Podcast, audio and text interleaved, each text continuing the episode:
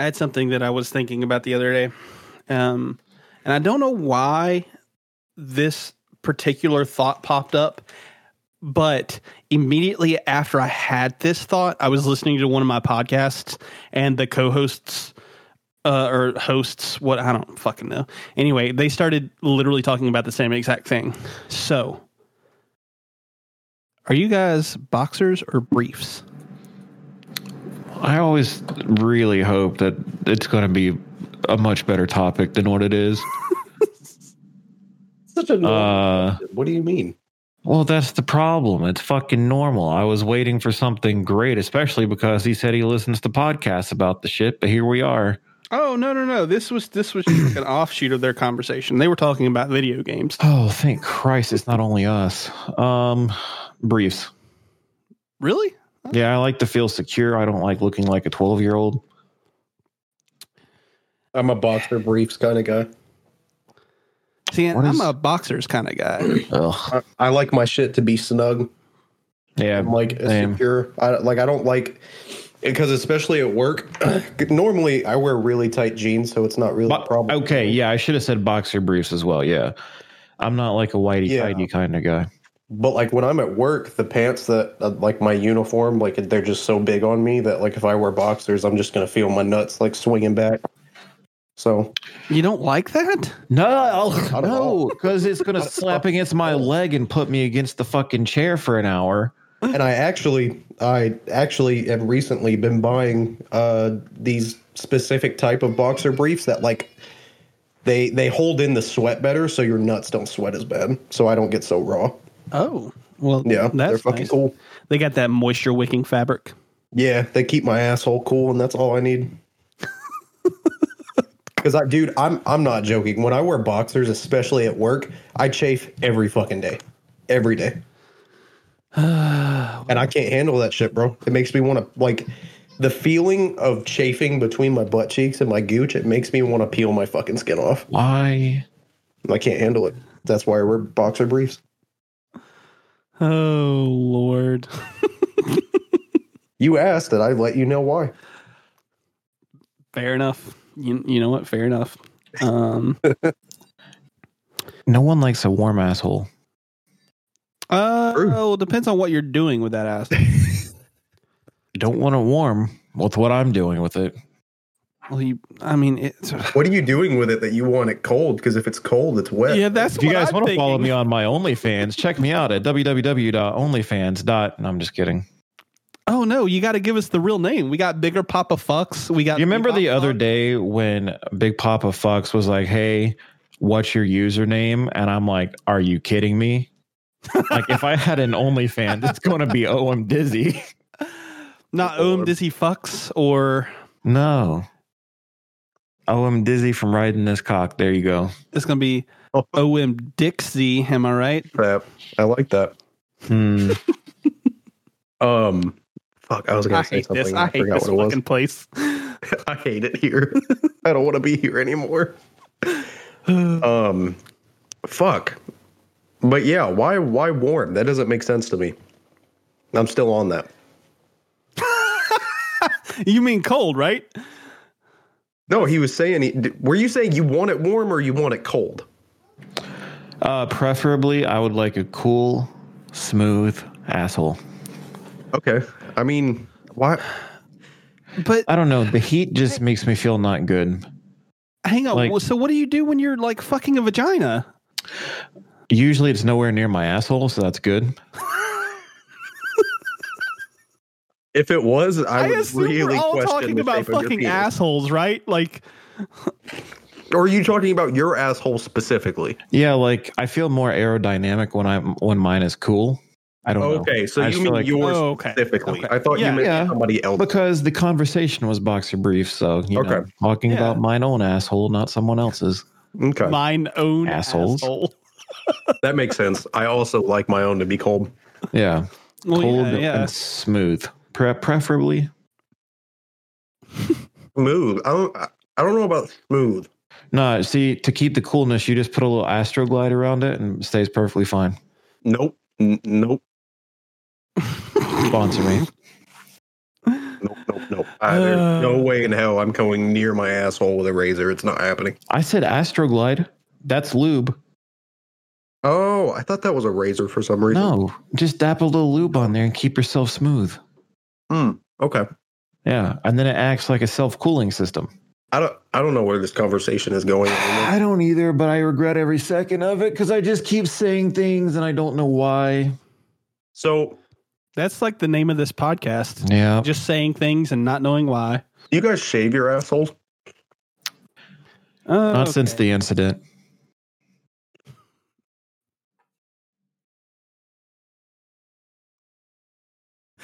Can Are we ready to move on, clap? please? Oh, yeah, yeah. Ready? I'm ready to be done. I want to go home now. What have we devolved into? uh, pure schlock. Mm. You know, I've been listening to the earlier episodes of this podcast. And the first couple episodes, we stayed on topic a lot better than we do now. I like it better this way. Yeah, we haven't even gotten to the topic yet. and We already have an episode. Yep. That's true. All about assholes. All about assholes. And how you gonna be the like name of this one. All Uh, about assholes. all about assholes.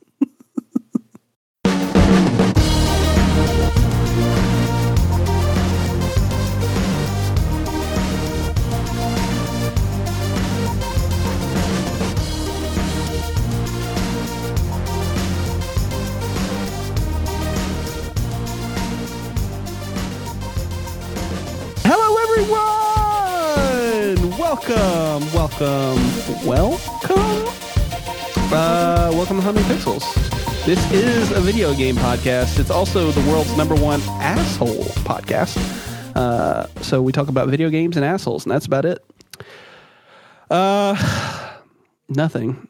Man, I really thought that maybe I'd get one of you two with No, you're off script. I don't like it. I, I am off script. Uh, listen, we've got a great topic of the show for you today. Do we? Did I say that? I did say that twice. Uh, good catch on the outline there. Whoever did that. Yeah, good job, Austin. Yep. Thanks, man. I, I try hard for you guys. Uh, we're going to be talking about a somewhat ignored topic of gaming that should be discussed more often. Um, also, I have some movies to talk about, namely one of the most Oh. talked about horror films of 2020 in Possessor. Austin surely has some anime to talk about, um, you know, as always. And Dylan, well, Dylan continues to play straight man to Austin and my insanity.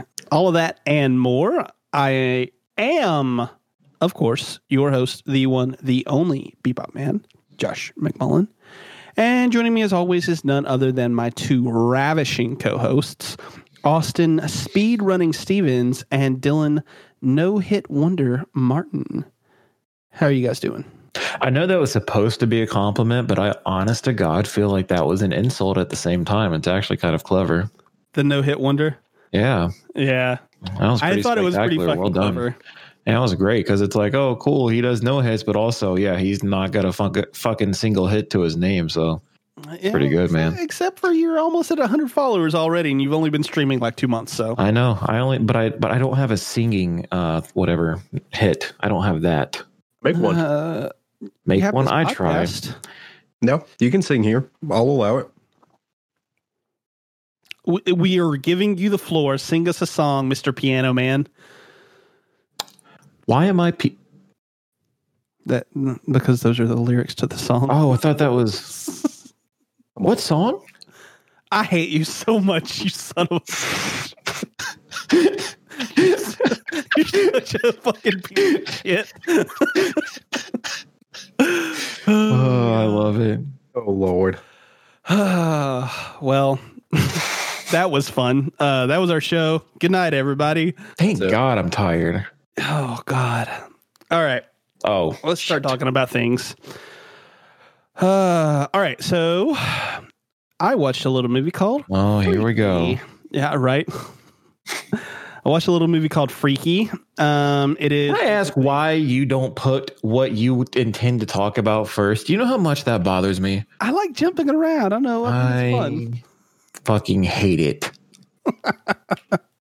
well, I will make sure. You know what I hate is when Austin will put commas and then not put the the space afterwards. So it just says like Conqueror of Shambhala, uh, uh, fucking comma Persona 5 the animation, comma WandaVision, but like no spaces in between. And he's such a shit about it.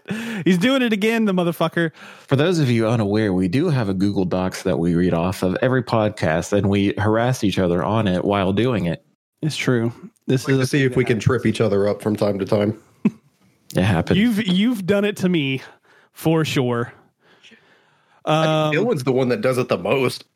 it is true. Dylan will fuck all There kinds of is- shit up. no proof.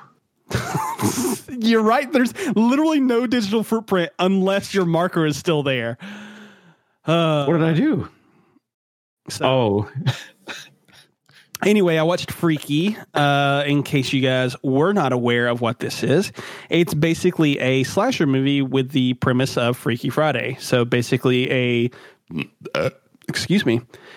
Uh, there's this serial killer. He's going around called uh, the Blissfield Butcher, and he is played by Vince Vaughn. And he, in the opening sequence, finds this uh, this like dagger that when he goes to try to kill the uh, main girl of the movie. Uh, I'm trying to remember what her name is. Uh, you know what? Doesn't even fucking matter. Uh, anyway, he goes to try to kill her, and they end up switching bodies because he uh, is unable to finish the kill. So, um, yeah, this movie is lots of fucking fun. Uh, it is filled with like a bunch of like really good laughs and also like there's some like legitimately cool like horror stuff going on in the opening sequence there's this scene where uh Vince Vaughn who's killing these kids before he takes the dagger he shoves he shoves an entire bottle of wine into this kid's throat and then smashes his head on the floor so that then it like you know kills him uh, yeah okay well Yeah. uh, anyway, uh, I thought that was kind of fucking cool. Uh, there's a, a sequence where one of the one of the high schoolers, not like a main character, but uh, Mm. kind of like a side character, she gets frozen like in uh, not carbonite. That doesn't make any fucking sense. But she gets frozen, like cryogenically frozen. There we go. Yeah. That's the word. And uh, I don't remember if I don't remember if she stays in in the in the cryogenic freezing or if she falls and shatters. But I I tend to think it's the second of the two. All I remember distinctly was that she got cryogenically frozen, and I thought that was really fucking funny. Uh, And a nice little nod to like Jason X. But uh, yeah, so it's it's done from the guys. Uh, I think they're a writer director duo. Um, who, they did the Happy Death Day movies, um, which were basically a slasher movie that kind of took the conceit of Groundhog Day, where you, they live the same day over and over again. Um, so I guess that's kind of like their shtick is they take like comedy uh, premises uh, and then apply them to horror movies, and it works really well. I really enjoy both the Happy Death Day movies, especially the second one because it just gets fucking insane. Uh, and I like this a, about as much as I like the second Happy Death Day. Uh, Vince Vaughn is fucking killer in this. He's so funny. Uh, he's got a bunch of like just the since he's playing like a a teenage girl or whatever, he's got these moments that like really make me uh feel weird, but like also like it's funny because it's like he's playing cutesy. And then the the main girl, because she's playing kind of like the killer of most of the movie, like she has this really nice like coldness to her performance that I really really liked. And yeah, I don't know, man. It's I I thought it was really fun. It's not the greatest movie ever made, but it is well worth your time. I mean, I would I would at the very least I'd give this a rent. Like I I think that this is a a very solid movie and tons of really great stuff in it. Oh yeah, it sounds super fucking interesting. Honestly, oh. I'm glad Vince Vaughn is still rel- uh, relevant. I do, you know, I am too. Like he did a, a, a kind of. I hope you're not being jokey. Yeah. Okay, well, uh, he has in recent years kind of like fallen away. Like he he hasn't done a whole lot, but like he um he did uh what was the name of that movie? Uh, Brawl in Cell Block 99, which is really fucking intense and and a movie that I was like I I did not expect that from him. Uh and I think he actually did that director's next movie too. Um but he's kind of like gone away like he hasn't been in a whole lot and he's great in this. I I think I wish he would get casted more or would choose more roles, I guess I should say. yeah, But anyway, yeah, good movie. Yeah. Go check it out. I'll probably check it out. It sounds pretty funny. Sounds entertaining. It is very. At the very. Um, well, since I already spelled it out for you, Austin, what is Conqueror of Shambhala? So, uh, I I watched this movie originally in middle school, and I got the urge to go back and rewatch it uh, yesterday, and it's not as good as I remembered.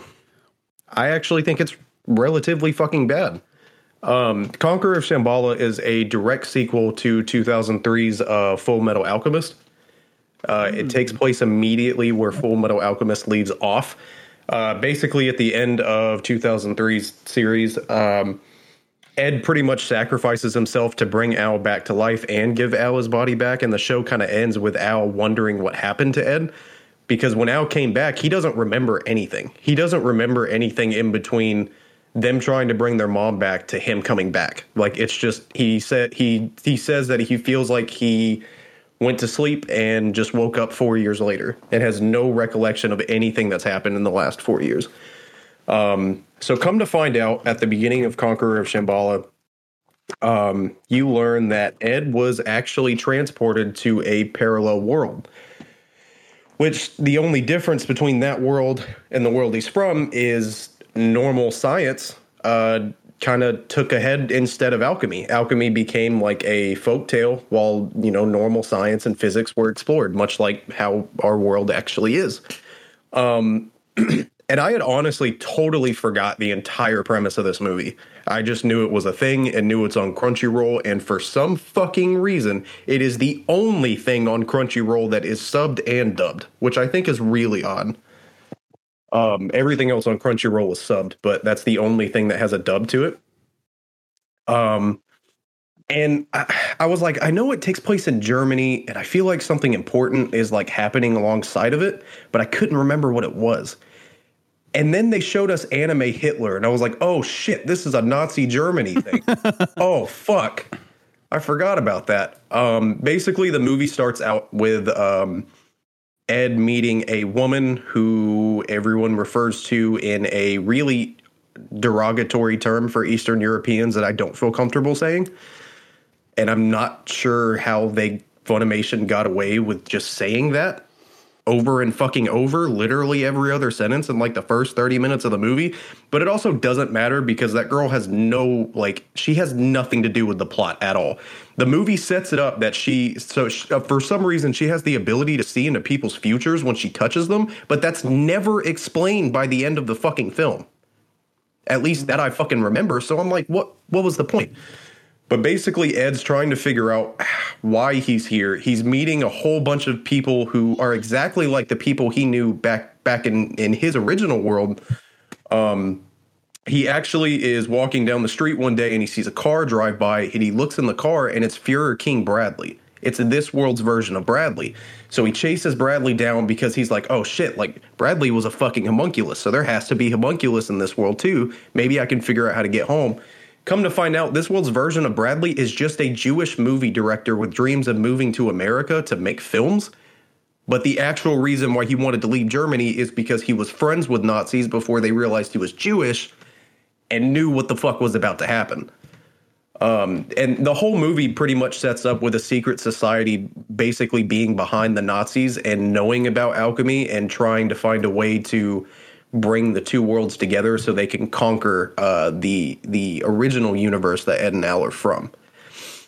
And I could not, for the fucking life of me, take this movie seriously at all. Anything they fucking said, just I could not roll with, and I could not take this movie seriously probably because they made a point to at least three times in the film show you anime Hitler, and I just don't, I still don't know how I felt about that, man. Like that was just a weird fucking choice for a movie. Like they could have done anything. Like they could have genuinely done any time period, but they they did Nazis. Like why? Why was that your first fucking go to? But I if you like the original, it's worth a, it's worth watching at least one time, but definitely don't expect the movie to be very fucking good because it's really not. Mm. Fair enough. I will probably not watch it. you, uh, it's a waste of two and a half hours. So, uh, fair enough. Dylan, which way do you want me to go? Uh, the first one. I'll go the first one if you want me to. Yeah, that's fine. Um, Austin, you took it off, but I've been watching Attack on Titan recently just because Sabrina wanted to watch it. I figured that's the mm-hmm. least I could do after all this. Um, you know, I'm yeah. streaming all the time, so we don't have a lot of time, but when we do, it's been that recently. And uh, just finished this first season last night, started second season this afternoon, just when we were eating dinner. Hell yeah. And it's she loves it. I've already seen the first season, so I was caught up to that point, but uh really interested to see where it goes. It's been a lot of fun, but um I don't know. I've not heard much about it after the first season, quite honestly. Like I don't follow anything. You guys know that. Like I have no idea yeah. anything about it. So I'm excited to see how it goes. She's loving it. Um the second season is by far my favorite season of the entire show. And it's the shortest season. It's only 12 episodes. I'm um, pretty excited. I mean, because the first episode had me curious right off the bat, so seems pretty cool. Yeah, there. I think the reason why I love the second season so much is there's a lot of questions from the first season that are actually answered. Um, don't expect the show to do that too much more moving forward after season two, but um, season two was fucking awesome, dude. We got to see more of Levi and we got to see more of Erwin and, and actually them in combat. And Levi is by far the my favorite character in the fucking show. He is just a whole ass fucking unit on his own. So I, I'm excited for you to watch season two. I think if you enjoyed season one, that you'll you'll love season two even more. Honestly. Yeah, we'll probably finish it pretty quickly within the next couple of days because, like I said, I mean, we're going through it pretty quickly. But season one started off pretty great there there's a plot twist in season two, and I I want you to text me the moment you see it. I know uh, there's a. Sp- I've already had spoilers in some regard. Like I oh, don't really? know if I have. I don't know when it happens, but I know something's coming. Yeah. Um. Yeah, season two was fucking crazy. I did not expect any of the shit that happens, especially in the last six episodes, to happen. But it's it's a fucking ride. Cool, cool. All right. Well, guys, I watched yep. yet another movie, also a horror movie called Possessor. Uh, I'm going in order this time for you, Dylan. So, yeah. Hold on. Uh, Before you dive too deep into this, can I ask you an honest question? Yes. In the same sense that all I do is watch anime, is that genuinely all you watch is movies? Uh, like when you say movies, like what do you mean? Movies in general. Like, is that all that you watch? Uh, no, I, I mean, honestly, and, I, and I'm not trying to like shit on you or anything. I'm not trying to be an asshole. I'm just genuinely curious. No, yeah, yeah, of course, of course. Um, so, no, because Kayla likes watching TV shows and she'll have TV shows that we'll watch together and stuff like that. Yeah. But like if it were left up to me, yes. Like all I would watch is fucking movies. He said if I was single, that's all I would do. I mean, I'm not trying to be an asshole at all. Uh, I don't know that. Yeah, that's just that's what I do. that's just That's fair. Hey, man, if that's your thing, that's your thing. Yeah, and honestly, uh, Kayla puts up with my bullshit a lot. Like, I, she probably has watched more horror movies since we've been together than she had her entire life beforehand. I, I I think I've watched more poor horror movies since I've known you than I ever have in my entire life. So Yeah, I, I tend to have that effect on people. Uh, my horror consumption has actually decreased since I've met you, so it's, kind of weird. It's weird. yeah. But it's cool because you you uh, you introduced me to what is probably my favorite Halloween movie, so I respect it. yeah, it's a good one. It is a good one. I fucking love that movie. Love Frozen. Yeah, Frozen. That's it. Uh, Frozen, the Disney movie, or Frozen, the horror movie from Madam Green? Madam Green sounds like a like a stripper's name or an escort rather. I, I think I said Adam, not Madam. Oh no, I definitely heard Madam, but I'm gonna heard Madam. I'm not gonna lie. Okay, Yeah. well, I mean, uh, That does sound like an escort name. Maybe it'll be mine. Ooh, got that OnlyFans bigger Papa fucks. It's coming. Uh, I promise. All right. Anyway, I watched Possessor. uh, Possessor is the debut film from Brandon Cronenberg, who is David Cronenberg's son. Uh, if you know anything about David Cronenberg, you know that he is famous for stuff like The Fly or Repulsion or uh, what the fuck is the name of that movie? The Brood.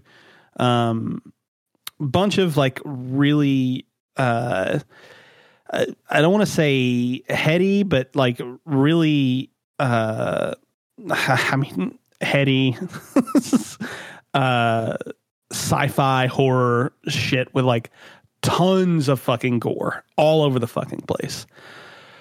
Um anyway, so this is his debut. Um and it is very interesting. Uh, I need to watch it a second time to make sure that like I fully get what uh the director is trying to say because he's he was the writer director. Um, because I think that I think that the movie is about sociopathy. Uh, or uh, would is that the correct way to say it, or would it be sociopathy? sociopathy. Okay, yeah. So it's a it's it's about sociopaths. Um uh but so basically this is in a sort of high high concept uh sci-fi world uh that's probably close to like modern day, I would say. Um but basically there's this secret corporation that uses like brain implants to allow their agents to inhabit other people's bodies and kind of puppeteer them to commit assassinations uh, at the company's direction, right? Um, and then when they are done, they signal, you know, you need to remove my consciousness consciousness from the host body, uh, and and so I can get out or whatever.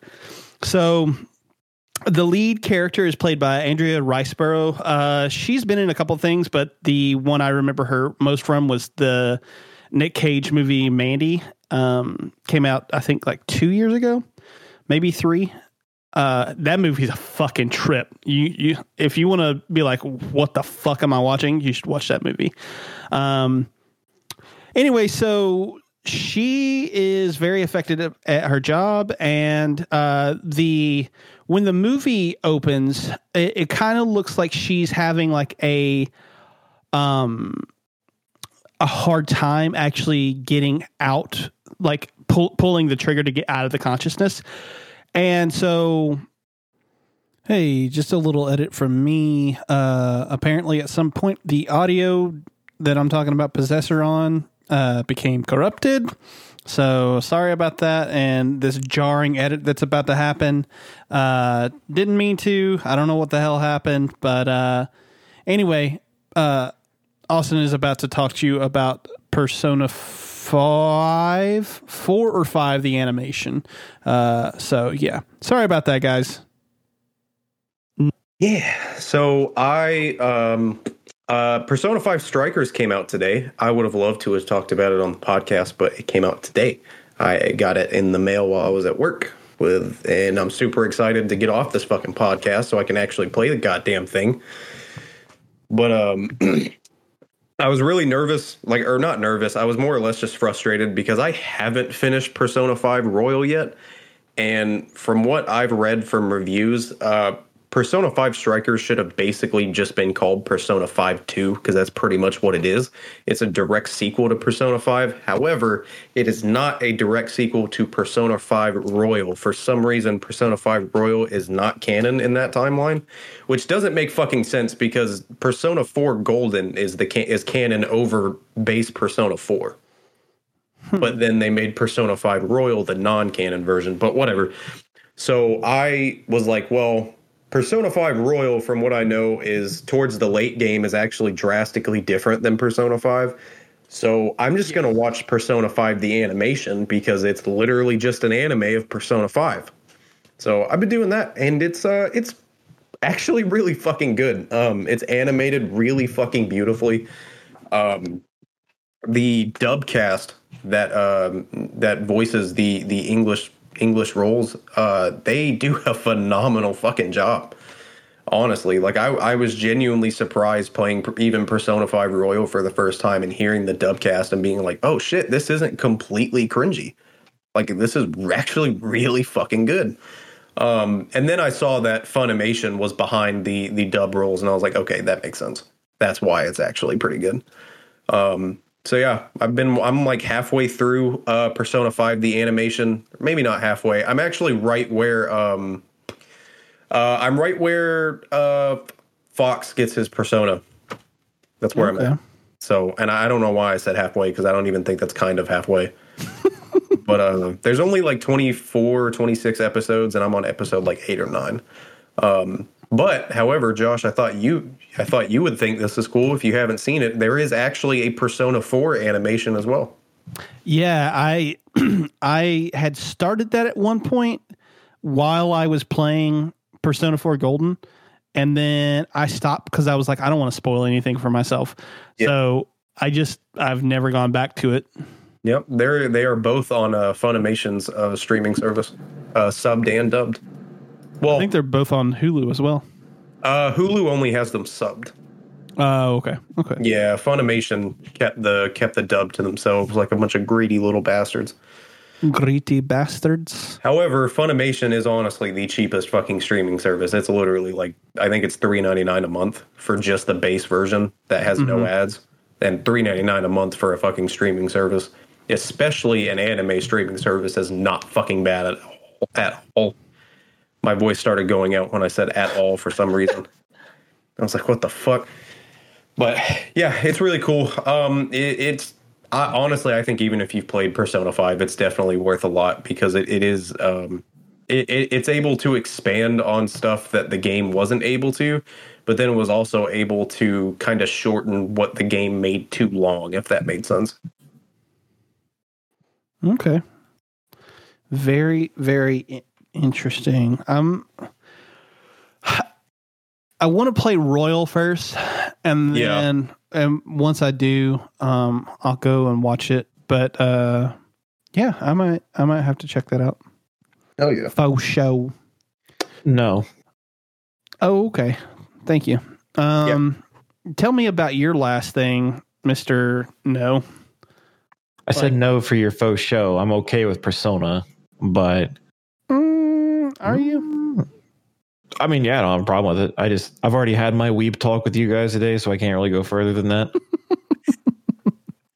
uh, I'm pretty capped out actually, but um, Spyro Two is finished.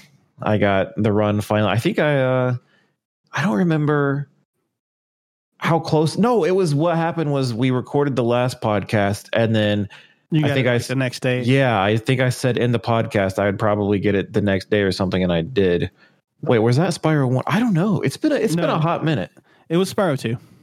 Okay, yeah. Well, I got it. Remember Um, you even saying that you did Spyro 2, so I did say that I would keep track of the hours played, and I had 96 hours played when we last recorded. Now I have 141 hours played. holy shit. Yeah, so we're up there. Um, Spyro 2 is a huge accomplishment. It came out of fucking nowhere because I think the day prior I had just dropped my personal best to about five hits.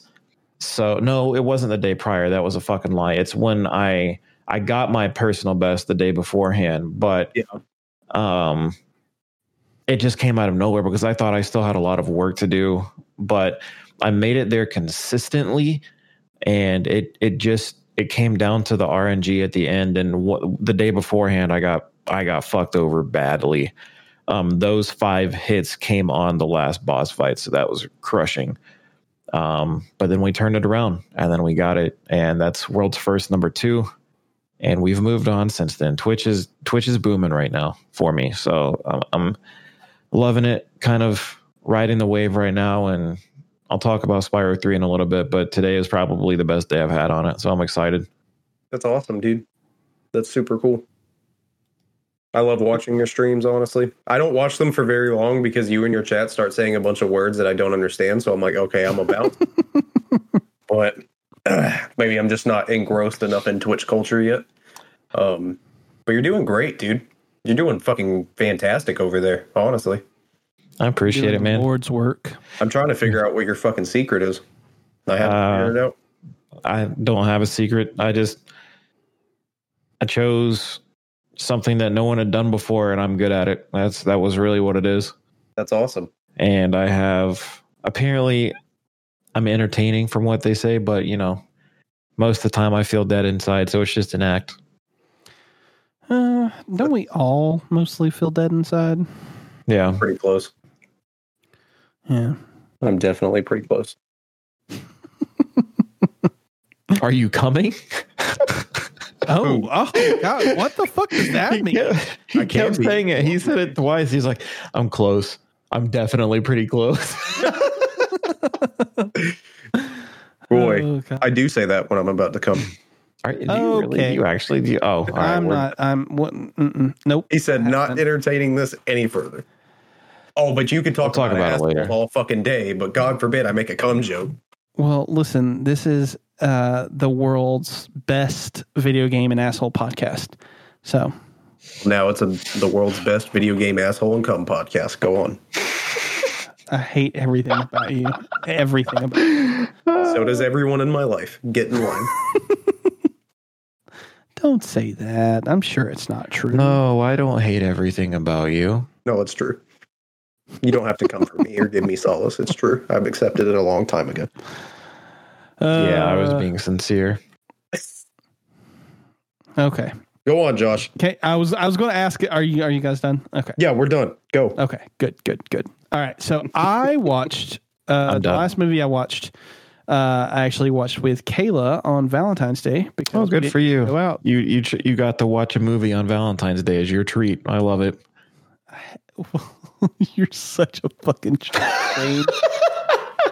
Happy Uh, Valentine's Day, babe. We're going to do what I want. that is so not what happened.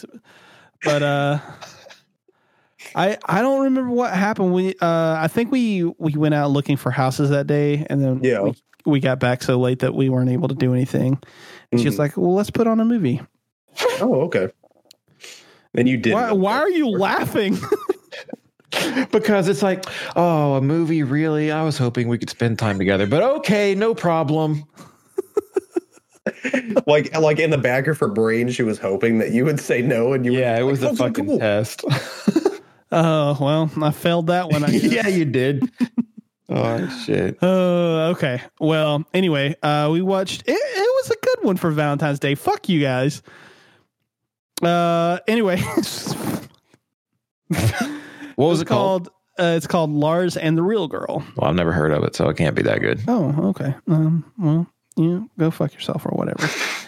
um. Anyway, so this is a movie that came out in 2007, and I remember watching it around that time. Yeah. Uh, with Ryan Gosling in this in the lead. Uh, listen, listen, Dylan said, just, just listen.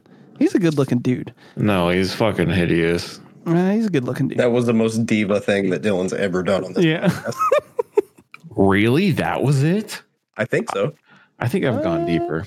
yeah, I think so too. Maybe. That's what she said. Who um, who who opposited him? Uh, who op- opposited him? yes. Uh, w- well, so there's not really a. Uh, I guess the closest thing you could find to a opposite of him would be Kelli Garner. Um, oh, okay, good, good, love that.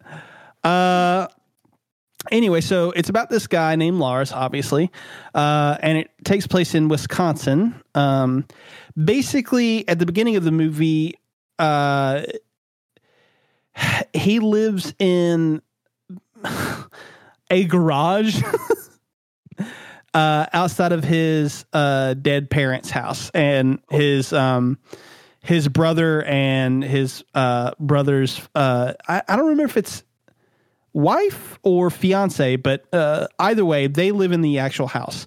Um, and basically, uh, you find out over the course of the of the movie that Lars has um, I I don't think he is ever properly diagnosed with any sort of like mental disorder or anything like that. But basically, his mother died when he was born, and then his father raised both the boys, um, Lars and Gus.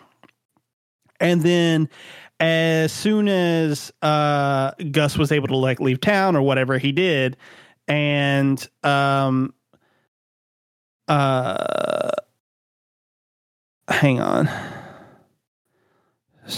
Wait an hour. Okay. Sorry, I got a notification about a, a restart on my computer. Okay. Anyway, uh, so basically he left and left Lars to kind of handle the bag, and then at uh, near near the beginning of the movie, not like actually in the movie, but like before it starts proper, uh, his dad died, and then Gus came back to figure out the inheritance and and whatever. So, uh, in the beginning, Lars lives out in, in the garage and whatever, and like the uh the wife character um is constantly trying to like get him to come in and have dinner with them and stuff like that and he's just adamantly against it like just can't fucking even fathom doing something like that and so other than other than like his real antisocial nature he lives like a mm, semi-normal life. Like he goes to work uh he talks to his coworkers you know and then he he comes home or whatever. Well anyway so during one of these uh scenes where he's at work his coworker who sits in the desk next to him uh is apparently constantly showing him porn and uh he's actually one day he was like oh i don't want to look at that or whatever and the uh coworker is like oh no it's it's not porn look it's a sex doll basically they're completely anatomically correct. you can order them to exact specifications, blah blah blah. And then the movie kind of fast forwards a couple weeks, and Lars has ordered set one of these sex dolls, and the movie kind of goes from there where he starts introducing his sex doll to like the town as his girlfriend named named Bianca.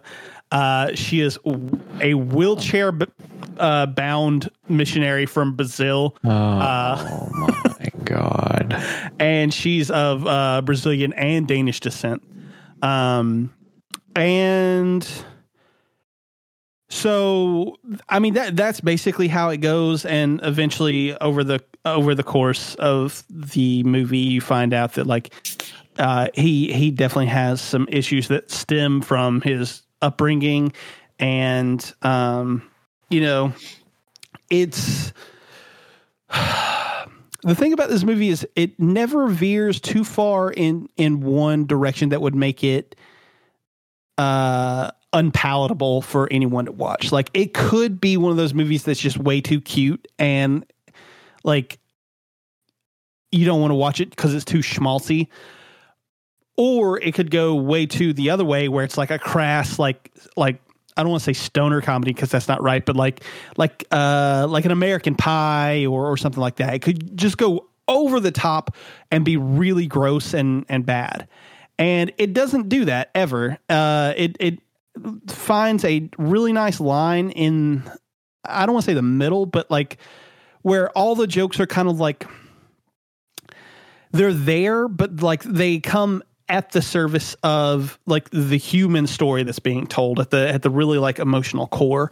And I don't know, man. It's just it's a really sweet movie. Uh, I I think it's pretty well shot and it's uh it's acted really well. Um, I think that this isn't his best performance, but it, it's one of his most memorable, I think, of Ryan Gosling. And also, it's really nice to see him in this movie where he's kind of schlubby. Like he looks uh, a little like plumper. Like if that's a, like he's not like a sex symbol like he is and shit like uh, crazy stupid love or uh, I don't know what's another fucking rom com that he's been in. oh, just one. I, oh, okay. he's a good actor. Okay. All right. Anyway, uh, the damn. Notebook. There we go. He he was in the Notebook. Oh wow! You mean his most like independent film, right? The one that no one knows about. I just want to punch you in your damn face sometimes. He sucks. He's You great. know, I've never seen The Notebook. Uh, don't worry about it. It's You should check out the sequel that he's in called Blade Runner. Almost follows the Notebook hand to hand, like perfectly. anyway. Uh, First yeah, time he's person. he's fantastic in this movie. Um, the supporting cast is really great. Uh, Paul Schneider's in this. He's he actually plays Gus. Um, if you don't know who Paul Schneider is, he is uh, Mark Brendanawicz in the first two seasons of um, what the fuck's the name of that show? Parks and Rec. Parks and Rec. Yep. Uh, he, I don't know what the hell happened to him, but he just kind of fell off the face of the earth after that show. Uh, I, I haven't seen him in almost anything since, but he's great. Uh, Emily Mortimer plays his wife. She's wonderful. Uh, Is that his opposite? is that uh, sure. We'll go with that. Okay. Um, but anyway, yeah, a really cute movie. Uh, ends really. It, mm, it's good. Just go see it. Oh, it's in theaters. You said go see it. I'm just trying to make sure before I get my, you know. Yeah, I also definitely said it was a 2007 movie, but Oh, okay. So it's just weird because you said go see it. Okay, okay, I get it now. I'm gonna, I'm gonna, mm, Talk about WandaVision. I'm gonna do bad things. Au- Austin is gonna talk. Well, yeah, I'll probably join in the conversation because Okay. I'm almost entirely caught up. I just haven't seen the newest. Oh, You haven't seen them. All right, I'm about to spoil the show. No, you are fucking not. I will fuck you up. Hey man, I will. I will. for- I will end this goddamn podcast immediately. Hey man, it's been out for like four days at this point. If you haven't Yeah. seen it yet, that's on you. Fucking days. Get the fuck out of here. That's on you. um, no, WandaVision's super fucking cool. I'm trying to remember what happened in the last episode so that I don't actually spoil it. Um, I I genuinely feel like Marvel Marvel is absolutely refusing to drop the ball with this fucking show. Agreed. Like every episode is getting progressively better and fucking better, and I might have seen a leaked scene from the last episode on Reddit. I don't know how accurate that is, but considering it's in a shit ton of thumbnails on YouTube and looks very Marvel pro- Marvel Studios productiony, I'm really upset that I saw it. Oh, I'm pretty sure it's the because like you know that they've been they've been teasing like a like a special like a very very very special cameo that like nobody guessed was coming by the end of the series. Um, I didn't know anything about that. Oh, okay. I mean, well, I it- heard about it. Yeah, it's literally been in every interview that Kevin Feige's talked about for the Oh, last. I month. I am staying away from that shit. I try That's my fair. hardest That's to super not. fair. I, I really try to not like hype shit up because then I can't be disappointed. Yeah, Like- uh, that's fair. I thought that you were just trying to like steer clear of like any spoilers that they might accidentally give, and I was going to be like, well, as long as you're not watching a Tom Holland interview, you're fine. or a Mark Ruffalo. Why would you? Oh, never mind. Never mind. That oh makes sense. no, I, no, I, I I'm- got I got what you're saying now because of the the fact Because that they spoil everything. They both have spoiled multiple movies. yeah, I got it. I, I got it uh, now. Dude, Mark Ruffalo is a fucking idiot. Can we talk about that for a second? That dude is a Uh. fucking moron. yeah, but I saw the thing. I saw a thing on Reddit where um, uh, I guess somebody had like screen recorded it when he did it. Uh, he went live on Instagram uh, at the fucking premiere of Thor Ragnarok and put like the first twenty minutes of the movie on the fucking internet. And had no idea that he was fucking doing it until a Disney rep came up behind him and was like, "Hey, put your fucking phone away." Huh? Which, how do you not know you're doing that? I, that I don't understand. yeah, oh, well, like, well, like you said, he's a moron. So He's a fucking idiot. Tom Holland's not too far behind him, even though I would climb Tom Holland like a fucking tree. Jesus, he's like It's a very your age. short Never mind. He's my age. He's literally my age. We are the same age. And I, I, I always forget that you're like fucking like 80 years younger than me and Dylan. I am 23. Yeah, and I'm 92. Uh, That is true, old man. um, shit. So is Dylan. He's not that far behind you. Dylan, you're like what? 29. Uh, we don't need to talk about that. You're 29. There's no proof. He's actually 872. He's Methuselah, honestly. But uh, no, metal one, band. it might be Uh, probably. probably is, yeah. There's a metal band. There's a black metal band called Bucket of Afterbirth. So there's anything at this point. God damn it. Oh, it was uh, Methuselah, right? Yeah, Methuselah, the oldest person in the Bible. I thought you said Methuselah. You know, I have a lisp, Dylan. Yeah. Do you? No, I don't. God damn it. Oh. Fuck you guys. Just tell me about WandaVision, God damn it. Oh, we're not Oh, finished. Man. It's super fucking cool. If you're a fan of the Marvel Universe and you haven't seen it yet, I genuinely don't know what you're doing. However, I do know a lot of people that are purposely not watching it because they're waiting for the last episode to air so they can binge it. Um, that's fine if you want to do that. Dylan, are you do doing that? Yeah, because I literally I don't follow anything or watch anything about the show, so we're probably gonna finish Attack on Titan and then knock that out. Oh, because we've like spoiled the shit out of that on this podcast. You should have spoke up like four I'm haven't. ago. not gonna lie to you. I pay very little attention during this segment, so you're good. Dylan's like, you guys just talk and I just mute the mic and I don't even listen. It's true. He he hates when we do this. It's I funny. do. 'cause I do that too. Anyway, though. Um, Like I said, fuck you both. if you want to, I'm available. Buttholes? All right, let's just move on. I'm done. We're I'm good. done with we're this. good. God damn it. We're good. WandaVision's great. Uh, watch it unless you want to be like Dylan and just binge it, which is fine too, I guess. No, it's not. He's a piece of shit. Listen, guys. Difficulty in games is a topic. Wait, you're not talking about my third topic? I hate you. Difficulty in games kind of person. is a topic that has been discussed pretty much ad nauseum uh, for a good long while at this point.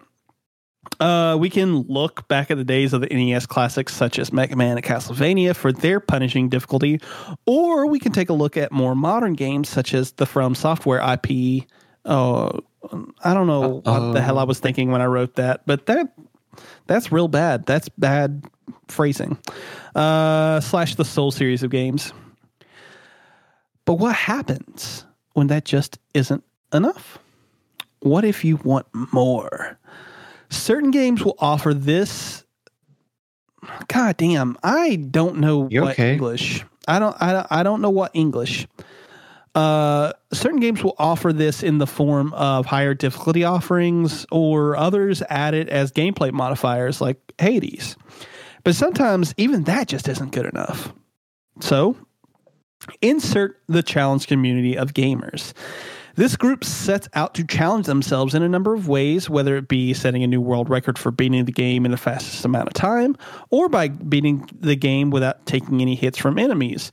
The challenge running community has become a mainstay in modern gaming, and we would like to discuss them and all their great efforts for you here today.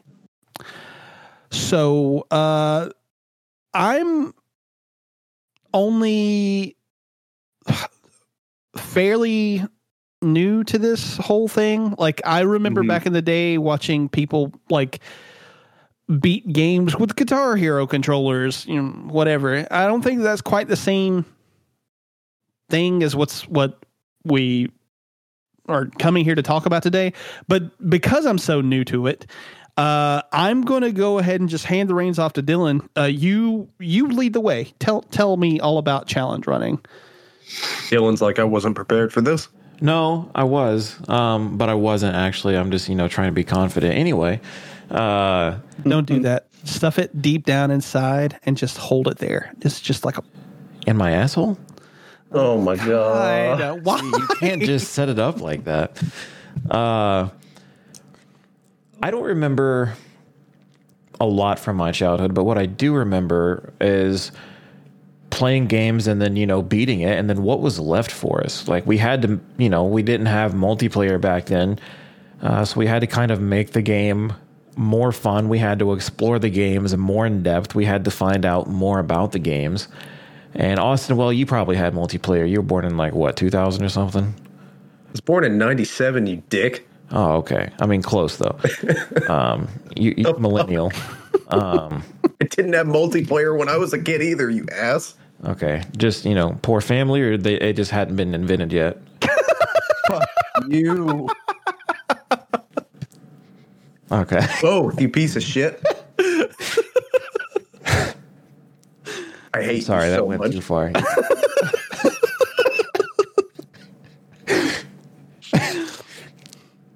I gotta compose myself. I'm trying real hard. I'm not gonna lie.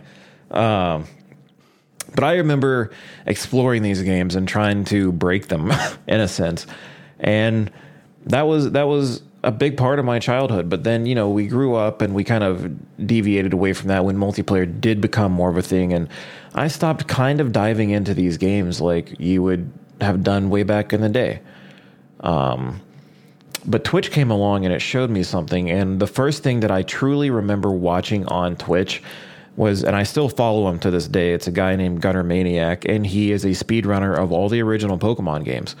Um, I'm pretty sure he has some world records currently, but if not, he has definitely attained them before.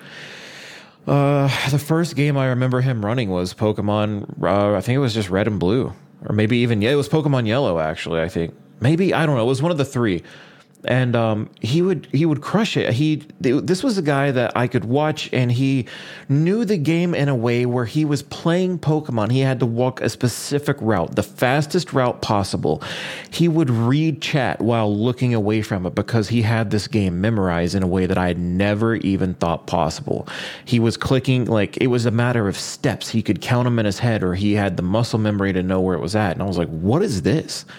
This is something that I hadn't even thought of. Like speed running, I think I had heard the term before, and maybe even back in the day on the older crashes and the older Spyro games, they, when they encouraged you for faster completion times with like leaderboards and stuff, you could have tried to push yourself in those ways. But this guy knew something that I didn't, and it was intoxicating. It was so much fun to watch um, he has evolved so far. Like I was watching him before he, I feel like he had hundred viewers. Now every day he's getting a thousand viewers, which is a lot for a speedrunner. That's fantastic. And now I'm sitting here every day, and now I'm a part of the community because when I came back to Twitch, it was uh, just you know Dark Souls stuff. It, the challenge running community has grown so much over a short amount of time, and these are gamers that truly delve into a game like you would not normally do. If you and I go out today and we pick up a game, we're going to play it, we're going to enjoy it, going to get the trophies and stuff like that, but you really can't know a game unless you break it down like these two categories of people do. I'm specifically talking speedrunners and I'm specifically t- talking the no hit challenge runners. The community can it it it almost coalesces like there's things that either side can do that would benefit the other, but we play the games in entirely different ways. And that's why I think a lot of people are still confused. I mean, it's we're a part of a challenge running community, but we're so different at the same time there's certain things that a speedrunner can do that we simply cannot do because it's a glitch or you know someone they break they get out of the map whatever they make the game Yeah. as fast as possible but seeing where this has come from in such a short amount of time is so crazy to think about. Josh you've been more than ever i mean you've been a part of my chat but more than that i see you in bugsy's chat. You've started branching out into hob. This is somewhat i ha- i've had my experience. I've talked about this for months on the podcast. This is something that i've been leading up towards. I'm glad we can finally talk about it. But as someone who is new to it you have fresh experiences. You have stuff that you've not yet been exposed to like outright. I mean, you you would watch you know me on Twitch, but I was just fucking about in my beginning days, and now you know now you see where I'm at and the community that I'm a part of, and now that you are starting to become a part of, like, what do you think from that perspective? Um, so as um as a viewer, I guess would would be the way to describe that. Uh, like as a uh, not as like a participant, but as someone who's like watching. Um, the one thing that I have found that I didn't think was like uh, okay. So let me I guess let me put it this way. I have never ever ever understood Twitch ever. Like it's just not something that I've ever understood. And and to that uh to that end, the same thing I would say about like YouTube and and st- streamers in general because I am always of the mindset that instead of watching a game be played, I would rather play it myself. Uh, and I know that's fucking, you know, this makes me an old man or whatever. But And boomer. uh, what? Nothing. Go on. The millennial called you a boomer. Oh yeah, yeah, a boomer. Yeah, that that's that's it. Nailed it, you fuck. I got it. Um, but yeah, it it's just something that has always eluded me. Like uh, little Dylan, th- all he motherfucking does is watch people stream shit on YouTube, or or the videos that they make after the after the fact that are are just the streams. You know what I'm saying? Yeah, Um, and I will sit there and he will be like so into it. And I'm like, but why? Like, why don't you just fucking play it? Like, why? I, I don't understand. But then I started watching you and I was like, okay, like, I think I, I think I kind of am understanding. And then it was the other day when I was watching Bugsy and he was in the middle of his uh Fallout 4, I think is what it was. He was in the middle of his uh the the Fallout trilogy run and Yeah. he was playing Fallout 4 and I was watching him and I was like he's already got through two thirds of this. Like if if he does this, like holy shit, like that's incredible. He played through three entire games back to back to back. would have been world's first. Yeah, right. And it's like not taking any damage. Like what the fuck? And like so, I was sitting there watching him play while also like holding my breath. Like I was with him every step of the way, and I was like into it. Like I was there to be a part of something, if that makes sense. Mhm. And that's I don't know, man. That's something that like you don't you don't get when you're playing video games yourself. I I don't think like if if that makes any sense. It does. It's a it's a third party level of viewing. Like it's almost like you're caught up in a movie. You're waiting to see what happens next. You're waiting. You don't know. You literally have no idea what's going to happen. It's completely out of your control.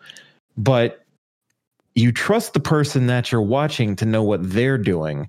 But you're still left wondering. Even now, when I watch him, I don't entirely know what's going on. That's what makes it so entertaining.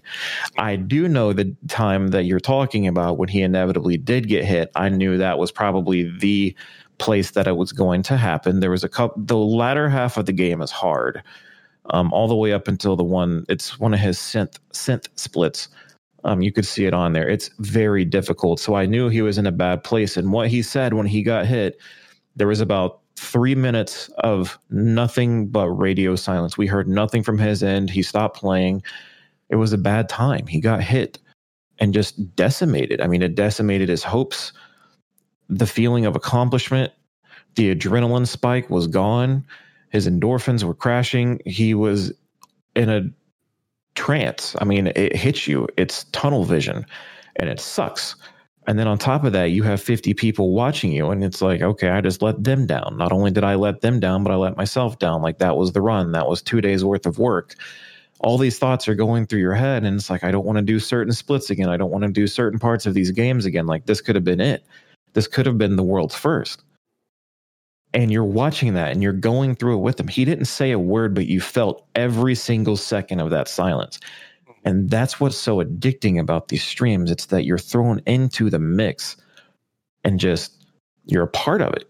You're living with these guys, but you see how good they are at their games. It's you see Bugsy and he's playing Fallout. You see Hob and he's playing the Soulsborne games. I mean, there's so many different people, and I, I only just named two. There's tons of people in the community beyond what you could think, and every single one of them will capture you like that.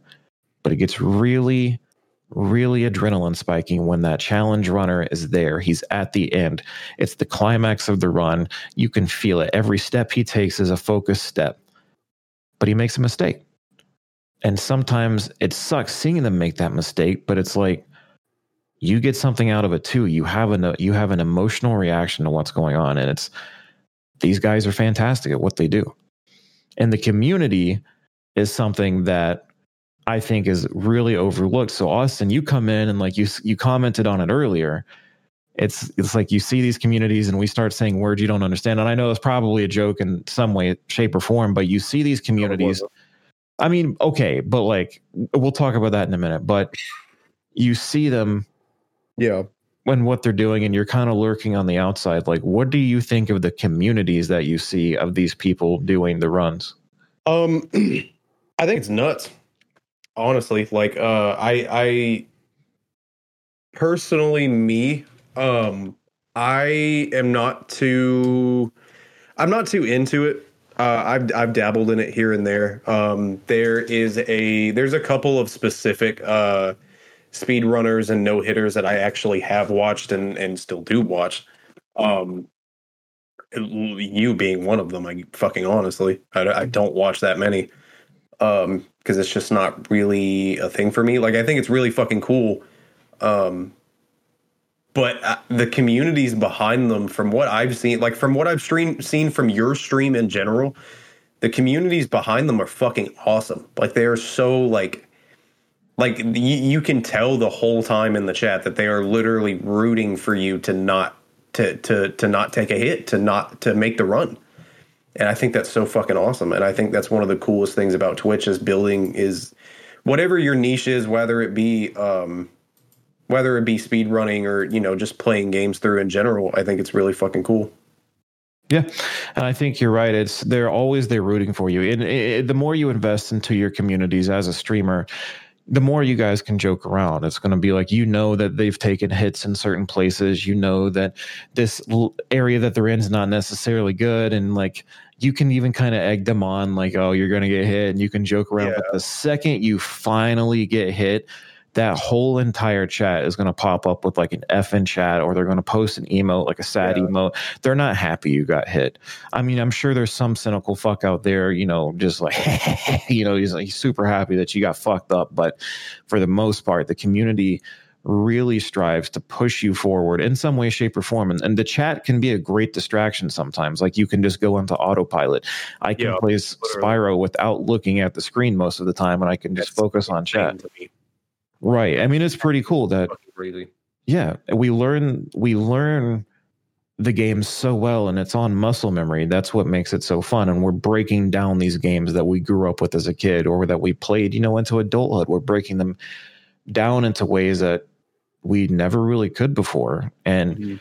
josh this whole thing has brought you into a place where you started branching out a little bit and now you found an actual speed runner that you like which i think was cool what was his name again Uh, Nick RP Green. you're right he was doing metal gear solid right Mm-hmm. Yeah, yeah. He actually, uh, I was watching him a little bit today, uh, while I was dealing with my with my situation. Um, and he uh, he played. I think it was his second run on extreme difficulty for MGS, and uh, he hit number five in the world. that's insane Yeah, That is So- insane. that was fucking cool. And it's like you feel these people's accomplishments. Like I can't tell you guys how it felt when I got the Spyro 1 Worlds first. Like the true run, I knew it in my heart. It was just a couple of weeks ago. Like I thought I had it before, and, I, and it turns out that I, it wasn't a valid run. So I went back and I did it again. And that feeling of accomplishment was something that I could never explain if I tried. But like hearing people like him get his, you know, that's fifth in the world in a huge community full of challenge or speed runners, I should say. And that's just Yeah. monumental. And then you see people like the Gunner Maniac guy that I was just talking about. Like when he gets a world record, it's so cool to be there for that because these guys have done this for a long time. Pokemon speedrunners at that level, they're going for milliseconds and just barely cutting by a second at a time. And that's how they get the world record. And it's a lot of it at that point in time is RNG. Mhm. Um, they have to have the specific stats for the specific Pokemon that does the specific thing, and it's crazy. And if they don't get any of that, they keep restarting, and it's fucking ridiculous. The amount of dedication people put into these challenge runs, whether it be speed, you know, speed runs or the no hit community, it's it's Mhm. big and it's growing. There's people that I watch every day that I wish I could just sit here and name every single one of them off, but I can't. But there's so many people that truly come together and just promote one another and games are still hard. I mean, we we have the Soulsborne franchise, like obviously, you know, stuff Yeah. like Nioh. There's always going to be hard games, but these are the people taking difficulty of games and just doing away with that concept entirely and creating something new for themselves. And as a person that does it, it's not easy and it's Mhm. frustrating and it's at the same time invigorating because it's something new. I can't stop thinking about it. This is what I want to do. I go home or I go to work and I think about this while I'm doing everything I can at work. It's like, what can I do better? How can I do this differently in the game? Today I was playing, and I'll talk about it in a little bit, Spyro 3. And like I said, it was the best day that I could have had, even while not getting the run, because I made leaps and bounds to where I need to be. And I know Josh has started to do his own thing, which I'm sure he'll talk about in just a few minutes when we get to what we've been playing. But that's why I kind of wanted to talk about this because it's it, it might be a short topic, but it's something that needs to have light shined on it because it's such a fun community to be a part of. If you're listening to the podcast and you want to go to Twitch TV to find out what we're talking about, for the no hit community, you can type in Team Hitless or Team Whiters, and you can find a, a myriad of people streaming under those two teams. Hitless is all about Soulsborne and Hollow Knight and Cuphead. And then Widers just has a huge community of people doing their own thing, whether it be those same games or like me with Spyro. I'm not on the community, but I'm a part of the people that you'll see on there, like Bugsy doing Fallout, like Josh was talking about. Mhm. There's a lot of people that you can find on there that'll open your eyes. And speedrunners are all over the place. We have a whole conference dedicated to it called Games Done Quick. It's done every single year, and it's super fun. so nuts, dude. I'm I'm I'm glad you brought up uh Pokemon specifically. Um because out of all the speed runs and no hits that I do watch, that's honestly typically it. Um I'm not saying so before I say this, let me preface a little bit. I'm not saying that I don't think speed running or no hitting other games is not interesting because I definitely think they are. However, I, like Pokemon is just a whole other thing. Like I I watched a guy on YouTube last night. Uh, his name was Small Ant, and I watched that man no damage Pokemon Platinum, and that is fucking insane to me. That is crazy. mind blowing that this man challenged Cynthia and no hit Cynthia. Yeah. That just genuinely blows my fucking mind. And the other guy was uh Werster. Wor- Werster is that? Oh right? shit, that's uh that's that's like the I'm not going to say arch nemesis, but that's the guy that goes head to head with Gunner. Like those two always Yeah. compete for world records. I, I I watched I watched all, all two hours of it yesterday. Um, I watched Werster. I, I don't know if he still has it, but I know as of as of the middle of 2018, he had the world record speed run for Pokemon Heart Gold, clocking in at one hour and 59 minutes. Yep. Heart Gold and Soul Silver are extremely long fucking titles. Because They're not ridiculous. not only do you have Johto, but you have Kanto and Red immediately after. So in an hour and 59 minutes, this guy chose his first partner Pokemon and went all the way to fight Red. And that is mind-blowing to me that you can do that that fucking quickly. Cuz I know my last playthrough of Soul Silver was what around summer of 2020 was when I was talking about it on the podcast, I think. Yeah. And dude, I clocked in when I when I beat Red, when I finally beat Red, I think I clocked in at like 60 65 hours. Yeah. I mean, So- it, it's you you shave off Mind numbing, dude. 60 crazy. plus hours. It is. It's a lot of fun. And Um, I I have the utmost respect for people who can do that. Um or honestly for fucking anybody who who has the determination to no damage anything because I I don't have that. And I don't think I'll ever have that, but I I have the utmost respect for people that do.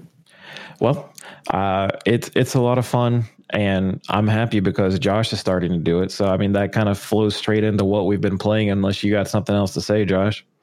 Uh, no, I was just going to say. Uh, I mean, I was going to say this a while back, but um, I feel like the moment's passed. Uh, I it feels to me like a sporting event.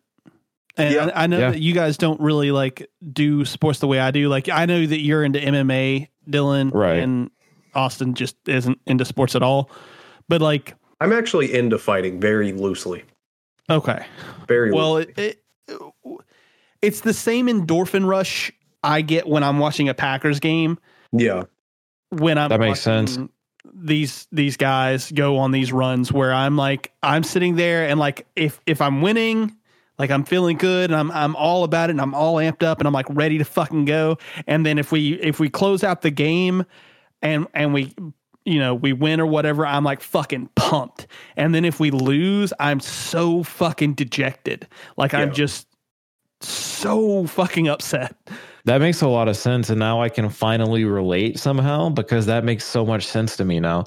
Yeah. Like I see you and Austin come in, and it's like, oh, Aaron Rodgers didn't have a good game, Packers lost, and I'm like, okay, just the football. Yeah. But yeah, but then you put it like that, and I'm like, God damn! Like I, I know how I felt the day Bugs got hit, and I was like, shit, that affected me going into the next day too. So that's pretty. That's a really good parallel. Yeah. And I, I was actually while you guys were talking, uh, I was watching Hob hit the the Dark Souls trilogy no hit. Yep. I, I was watching the end of it, and he's so fucking excited. Like, that in particular was something. He is the first person to do a no hit run, and it was on those. He is the godfather of our sport, and he tried for a very long time to do those three games without taking a hit, and he got it. People wrote articles about him. yeah, He- he's on Kotaku and shit. Yes, he literally ha- he still has articles written about him. Like he is that guy now. On average, he'll get four to six thousand views on his day back. He had like eight thousand. He is a fantastically hilarious streamer. Even right now, he'll have a bad day streaming. Right now, he's playing Warzone for shits and giggles, and then he's bolstering three point four thousand viewers. Just fucking about. He's not even doing. Yeah, he's not even doing no hit. That's just a casual stream for him. He's a funny guy. He's a dedicated guy. Since then, he has gotten so many more runs that you can find on YouTube if you go to the Happy Hob. He did Sekiro Immortal Severance run. You have to understand, he can not only no hit that game, like he can't take damage at all, he cannot be staggered, and he cannot block. He has to perfectly parry every single attack that comes his way. Every single attack. Unless he dodges it, he has to parry it all. He got that run. I shared it in our group chat earlier, by the way. He where he worked for so long on that. And when he finally did it, you can feel his excitement. He is someone that puts himself to the test every single time that he streams and people give him shit because like he's not gotten the runs that he used to, but he's also doing much harder runs. At this moment, he's doing the God run too, which is uh Sekiro, Demon Souls, Dark Souls 1, 2, and 3 no hit. Every single one of them. And Bloodborne, sorry, and Bloodborne. He's doing all six games. Oh Yeah, and I think he, I, I think I watched him the other day, and he was uh, through three of them, and he was on the fourth one, and he got hit. Yep. And he resets back to game number one every time. So that's that's where it is. That's why it's so intoxicating. And Josh, that was a really cool parallel because I never thought of. Obviously, I don't have that emotion. Like even in MMA, I'm like, oh shit, he got his, you know, he got his head kicked in or whatever. Even if it's my favorite fighter, but then the next day, I'm like, okay, you know, glad it wasn't me getting my head kicked in. But so I, I I don't have that same yeah excitement that you have when it comes to the Packers winning or you know you're that that somber feeling you get if they lose. I never had that until you said that, and then I'm like, oh my god, I finally understand sports now. It's like it, it took 29 years. Not that I'm 29, that's still a mystery, but you know, that, stop. also, Uh, I want to point out, I don't understand sports, but I understand esports. I don't know if, if you guys count that as the same thing, but they're they're played on ESPN now, so it's the same thing. I don't understand esports, but I understand e boys. Uh, I am one, so yeah. Oh God, why did you ruin it? Anyway, um, it the only thing I want to say is that it's a lot of fun to delve into if you haven't done it already. I know p- people go to Twitch for a lot of different things. If you've never seen this side of it before, I would totally give it a shot. Twitch is a huge platform now. It's hard to find this community because you don't expect it to be as entertaining as it is, but once you start watching it, you're going to have a lot of fun. Um, Oh. I'm excited for my future in it. I have five runs planned this year Spyro 1, 2, 3, the trilogy, Skyrim, and Minecraft. I have those games planned this year. And then after that, either at the end of the year, if I still have time, or going into next year, I have Pokemon Shield planned and I have Hollow Knight planned. So we're going to see how that goes. I would be super interested to watch a, a Pokemon Shield run. I have no idea how I'm going to do it, but it's something that I've been thinking about and I really want to delve into it. And it's the one I can actually stream pretty accessibly. So it'll be a lot of I fun. will I will tip you a dollar every time I see you stream that. What'd you say? Gift a five pack? No, I said I what? what? You can you can gift a five pack of subs. That's what you just said, right? Dude, I I, so. if the first time I see you do that, I'll gift a full fucking year.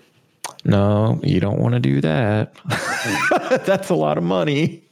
Bro, I don't even care. Is it? Okay. Uh, Really? A year? No, no, it's only bucks, uh, right? yes, probably sixty. Yeah, it's got to be 60. But you said for five people though, right? All about the money grind now. Listen, I have to also subscribe to my channel. yeah, go subscribe to his channel. Everyone here Uh, does. I But yeah. finally did. Thanks for allowing me to talk about this topic. I'll probably talk about it again in the future, but it was nice to have an episode dedicated to it because it's something that needs to be shined a light upon, Hell yeah. You're welcome. shown. He he is, he are welcome. Uh, the last thing before we move on, I, I do have a question because uh, when I was watching um, the Nick RP Green guy get his Metal Gear Solid uh, run, he mentioned speedrun.com, which I guess is where they kind of keep a track of like the leaderboards for who has the fastest time and stuff like that. Correct. Um, so my my question is, um, uh, is there something similar to that for the uh the no hit community? Like, is there something where you can like like you, you, I know you said that you got the world's first for Spyro, but is, is there anywhere like that that is enshrined Only YouTube for us. We don't have a we don't have a website. Um, I don't even know where you'd go to look at that because it's you can either do hitless or damageless. You know, there's a there's a wide spectrum of that, but we submit our legacies within YouTube. That's where the videos go. I mean, we searched high and low to find the Spyro Worlds first. It never happened on the Reignited trilogy, so that's how I knew it was mine. Um, but really, that's that's it for us. Outside of Twitch, Twitch is where it all happens. YouTube is where the proof is posted, and Discord is where the communities grow.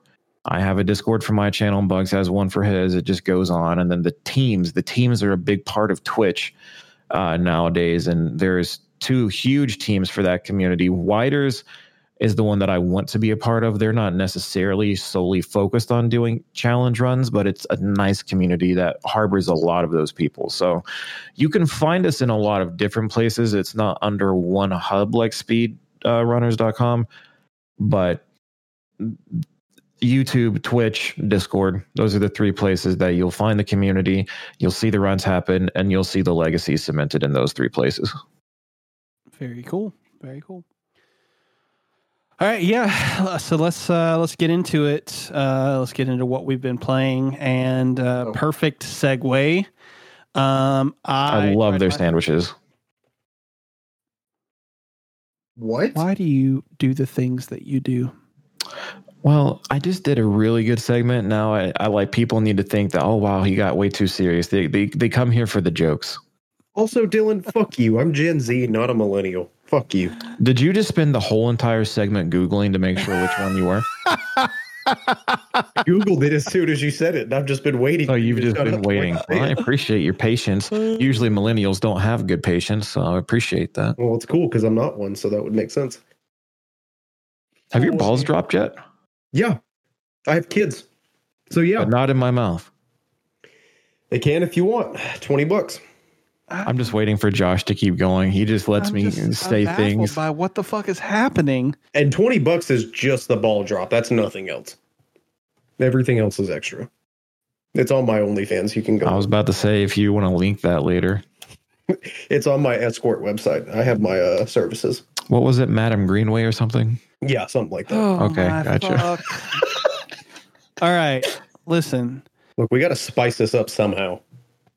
It's perfectly spicy. It's the correct amount of spice. nope. Um, got a little. I zest. tried my first or tried my hand at doing my first challenge run uh, because I felt inspired uh, the other day, um, and I tried playing inside without taking any damage. Uh, the thing about Inside is that you die in one hit pretty much regardless. So it wasn't much of a speed run or it wasn't much of a challenge run. Like I, I would have uh, had to have. I lost my train of thought uh-huh. completely. Jesus Christ. I just had a stroke. I completely lost my train of thought. You paused and I was like, what's happening? Is he dead? Is what? Dylan dead? No. Go on. It's man. fine. Um, so I know you said you take. Is it like legit? Like if you even get touched, like it's GG, it's gone, game yes. over. Yeah. So you could run that as a deathless game, which is obviously no hit. Exactly. That that's what I'm. Uh, uh, that's kind of I guess what I changed it to instead of like no hit. It's it's going to be a deathless run, uh, which has sick. already been performed. Like I looked it up on YouTube. Like other people have already done it, but um, it was just something that I wanted to do, and I had remembered that we had talked about Inside, and uh, it came up free on the Epic Game Store the other day, and I was like, sold. I know what I'm doing with this. So uh, yeah, uh, I tried my hand at that. Uh, I did. It did not go well because I was fumbling around trying to remember certain things that happened. Uh, mm-hmm. I think I counted my final amount of deaths at somewhere in the range of like 24 to 25. Um, but there, I know that there were a couple that I I definitely missed, and uh, yeah. But uh, to speak about Inside, because I want to gush about that a little bit. Um, so Inside is from Playdead Studios. They're the team that did uh, what the fuck's the name of the black and white game? Uh, Limbo. Limbo. Yep. There you go. Nailed it. Um, so this was their follow up, and the the game does a really really incredible job of two things. And one is that it tells a story without saying a single fucking word. Not a single word is entered or like uh, is, is said during the entire fucking game and it tells a complete story and it's really fucking compelling uh like um I don't want to give anything away because the ending of it is just fucking something else. Um, and uh, yeah, so it's really special for doing that. Like, I, I think that it, it is really spectacular with that. But the second thing that I think it's really spectacular for is something that I don't think gets enough play in modern game design. The game will tell you how to do puzzles an hour before you get them if that makes sense like they mm. they build up on on like each puzzle that comes is a is built on the the foundation of the one that came before it sort of thing so like when you get to the end of the game because it's about it's roughly two hours long when you get to the end of the game there are puzzles that are like still uh, i don't I don't know the correct wording for this. Like there's they're formed on the basis of stuff that you have seen before. Like just for instance, there's a part in the game after you get through like the farmhouse uh, and you kind of go into this industrial section where there are these robots with lights and the lights will move back and forth and if you get stuck in the light the robot shoots out a, a, taser and it like jams into your body and fucking electrocutes you to death. So you you you figure that out and then if you if you make it past all of that and you get later into the game, there is a similar sort of puzzle where it's uh like shock waves like it's like uh like it, something is shooting out like waves of air. And if you get hit by that shock wave you you, you literally get obliterated. Like it, you get blown in two uh, or three or four or five.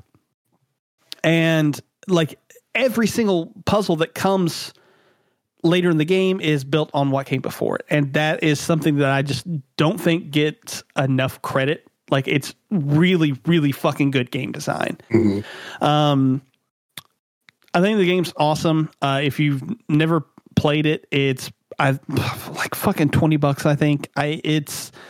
Uh, I still think it is probably my game of the year from 2016, and that that's a very, very fucking strong year. Um, uh, yeah, it's great. You should fucking play it. Oh, yeah. I uh, obviously I'm interested in the other side of what you're doing. Um, I think it's cool that you can play inside and it be deathless, but also be hitless too, because you can't take damage in the first place without dying. So you can label it as all all of those categories, which is super sick. So I, I hope you do well with it. Oh yeah, yeah. Sure. It is uh something that I'm also enjoy streaming because it's um there are some really fucking tense parts of this game. Like there are dogs that chase you and they'll fucking rip you to shreds if they if they catch you. That is terrifying. And fucking like when they start chasing you, dude, my my fucking my heart starts like pounding. It is so intense. But uh yeah, anyway, uh good stuff. Austin, why are you playing Fallout New Vegas? Because I'm streaming it. Oh, I yeah, yeah, I I, I do that too sometimes. um, I'm not really doing like uh, I I don't I personally I don't think what you could call what I'm doing a challenge run because I I, I don't know I just I don't really think it's that serious. Um, but Fallout New Vegas is I I know I talked about it in the very first episode because it's obviously if you listen to that, uh, you know that Fallout New Vegas is my favorite video game of all time. Uh, Fallout New Vegas, along with Fallout 3, are actually the only two games in my collection that I own sealed copies of. Um, I absolutely love New Vegas. It's a very, very sentimental game for me. Um, uh, I, I, I didn't play it for the first time, but I beat it for the first time in what I would consider to be literally the roughest time in my life um, the only time in my life that I have genuinely craved death. So I go back to this game a lot. I play I've played this game at least once every 6 months since like 2013, 2014. Um so I decided if I wasn't going to do streaming, what better way to start streaming than start with literally my favorite fucking video game. So I'm trying to do a permadeath run in New Vegas. As of right now, I am about three hours in. Um, maybe I don't know, probably more like two. I feel like I've done a lot, but I feel like I also haven't really done a lot because there's a lot to fucking do in New Vegas. Um, I have only died once, which happened on stream. Um, obviously, because I'm not even playing it off stream, so I don't know why I went out of my way to say that. But and it fucking sucked. It's kind of like what Dylan said. Even though I'm pretty sure when I died, like I I didn't like I, I don't have that many people watching at a time. I think my highest so far has been like ten or twelve. Um, and I think there was only like three or four people watching when I actually died, but it was still like I, I, was genuinely mad at myself because it's not that I died from an NPC. It's I died because I, I walked off a cliff that I thought I would survive and I fucking didn't. And I still don't understand how I didn't. I was at full fucking health and I just and it wasn't a big drop at all, but it fucking killed me. And I was like, well, God fucking damn it.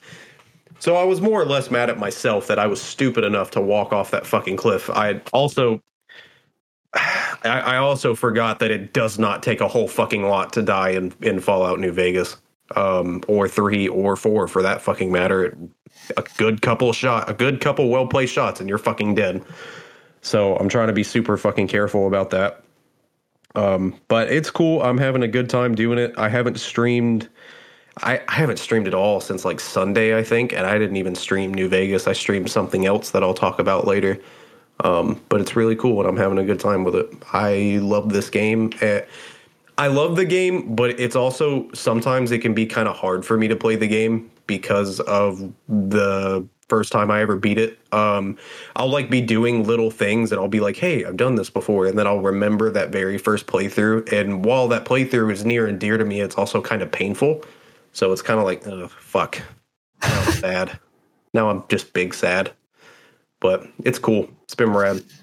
Come I enjoy watching you play it because, like, I watch Bugsy play it every single day almost, and he does his route to avoid, you know, taking hits and stuff. But then I watch you play, and I'm like, what the fuck is happening? There's actually story and depth to this game. yeah, honestly, that's pretty like, cool. I just, I just kind of rush in. I don't really care. I like it though. I fucking love it, dude. I love that game so much. It loves you too. It it it, it better. I'm actually still on the lookout for for a sealed collector's edition for a good price. So, if anyone listening happens to own one, DM me. I'll buy it immediately. I'll hit you up. All right, I got bet. you. I got you, boo. I actually the, the the oh my god. Hey, shut up. The the mom and pop store right in Old Town Buford. They have a collector's edition, but it's unsealed and it's for PS3, so I don't want that. I just wanted to throw that out there. You can go on now with whatever bullshit uh, you were going into. Well, we were going into the shit known as Spyro 3. Oh, okay. Isn't it shit? I, Fucking I'm hunt game. Um Tell me how you really feel, Dylan. Oh, fuck, man. All right. So Sp- Spyro 1, it was doable. You know, I did it. Got the world first. Did I mention that before? Because I did. But anyway, that's not what we're here to talk about is me. But if you want to talk about me, I got world's first in two games. But anyway, Spyro 1 was fine. Spyro 2 stepped up the difficulty and it made shit a lot harder. But inevitably, I got the world's first in that game too. That's that's the second game, if you guys didn't know. Um, but then I went to Spyro 3 recently, and I understand the acronym KMS more now more than ever because shit makes me want to kill myself. And I swear I didn't think Spyro 2 could get any longer. And then I came to Spyro 3 and I'm running it about. I actually had a good pace the other day. I forget what I think I finished at just at three hours. That's two and a half hours faster than when I first started the game. So I've cut off two and a half hours and now I've taken even fewer hits. The first time I ran the game through to completion, I took 38 hits. The next time I took 28. The next time I took 10. So that was fucking great. And now we're in a place today. I was playing it and I was going to go for my first full run today, like without taking a hit. If I got hit, I reset. And that happened a few times and I was running out of time because I knew I needed to eat before the podcast and all this shit. So I was trying to time manage. And what I decided to do was go and practice. So when I'm practicing this, I'm practicing the parts of the games that are what I feel like almost out of my control. Like I can either do it or I can't. So the biggest one was the final boss. I can do every single boss in the game up until her, no hits, no damage, no nothing. I, I got that down. And then she's the issue because it's almost like my progress in that boss fight is contingent upon the vehicles that drop. So I'm not able to flame her. I'm not able to charge her and do damage. I have to hop on some kind of vehicle to shoot and do damage. So I figured out a new strat today it's completely my own like this this was something that i felt very proud of because i went from taking like my best in that fight was three. I took a minimum of three hits. That's three times the run would have been over. That sucks. That's bad. And today i went from taking three hits per fight to now i take no hits per fight and i did it three times in a row. Like i've perfected how to get through that fight without taking any damage. And i found the strat by myself today and that was super super fun. I've done everything else in the past two Spyro games myself. Um, like they've been my routes as well, but this is the first boss fight where I feel like I actually had to put so much thought into how can I avoid doing this, and I'm going to keep doing it. And it's exciting now because I feel like I could probably do the entire game up until that point without getting hit. But now today, figuring that out, I feel like this run is possible within the next two weeks. So I'm I'm ecstatic for the possibilities because I said if we get Spyro 3, we're not going to come back the next day and do, you know, Spyro 1, 2 and 3. Even if it's late at night and I have to work the next day, if we get the Spyro 3 run in order to start the trilogy, I'm just jumping straight into Spyro 2 because I got Spyro 3 and then I can just do 2 and 1 and then it's run finished. Spyro 3 will be the hardest game out of all of them. So there's a plan set in motion for the things to come next I just have to get the run and it's on its way. I got the last two fairly quickly and we're going to get this one too. And I'm excited. Word. I'm excited to watch you do it. Same. I have been, uh, even if I haven't been active in the chat because I've been streaming myself or or whatever, I've been there for both of your other runs. So yeah, you, you're always in there. You, I, knew, I remember you being there for the first one, but you were streaming, and then the second one you were there too. Like every, it's so hype like when I get the run, people are freaking out. Like it feels good to have that support. Like everyone's going crazy. It's it's it's a great feeling. And I just as the stream was or uh, podcast was happening, my second emote for Twitch got approved, so that just adds to the hype levels. People can use that as well. Oh, um, mm-hmm. It's a Gengar emote, Austin, so you'll appreciate it. It's like him doing like a like a snickering. He's kind of giggling or whatever, but oh, that's really um, cool. Yeah, it's it's exciting. Twitch is everything I hoped it would be and more for me right now. And more than that, it's my knowledge with the games are vastly growing. I, I can officially say that this is my God run type of situation. Like I made this run what it is. And mm-hmm. I don't know. I mean, I mean, it's just something that I can finally be proud of this. And it, it, it feels good to finally be able to do something like this and show it off and have people actually be interested. That's the best part of it. Oh yeah, dude, that's awesome. Yep. uh, for you, stuff, man. Uh, so, um, I have been playing Hitman Three. Mm. Uh, I am very close to being done with it in terms of like having beaten every level. Uh, but I'm I'm taking my time because uh, I'm sure I've said this before when I talk about like the the Far Cry games, uh, or or like the Rockstar games or or what have you. I like to clear everything before I move on. Like I'm always trying to get everything done like as meticulously as I possibly can. And so this one is taking me a little bit while, or a little bit while, yeah, because I can't fucking English. Ugh. Okay. um. Anyway, it has taken me a little bit longer than than it probably should have because I probably could have had the game quote unquote beaten by now. But I'm going through and I'm trying to get every single thing done on every single level before I consider it like beaten or whatever. Um, but there, I really like this game like a lot. There are so many fucking cool ass little like game play uh, uh, decisions, I guess that like I'm enamored with, and I like Hitman is not a game that I have any sort of affinity for, or uh, like as a series. Uh, I remember playing the first one, and I think I said this last podcast. I remember playing the first one of like the the these the reboots or whatever, and being like, nah, I don't get it, and just never picking it back up. But with this one, something just clicked, and it's it's basically uh, I it's basically a sandbox.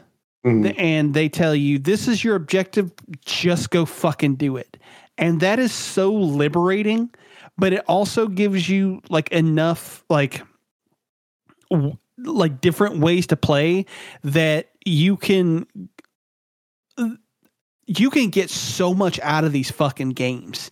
It's unfucking real how much they're like how much it just lets you do. Like the other day, uh, I had started.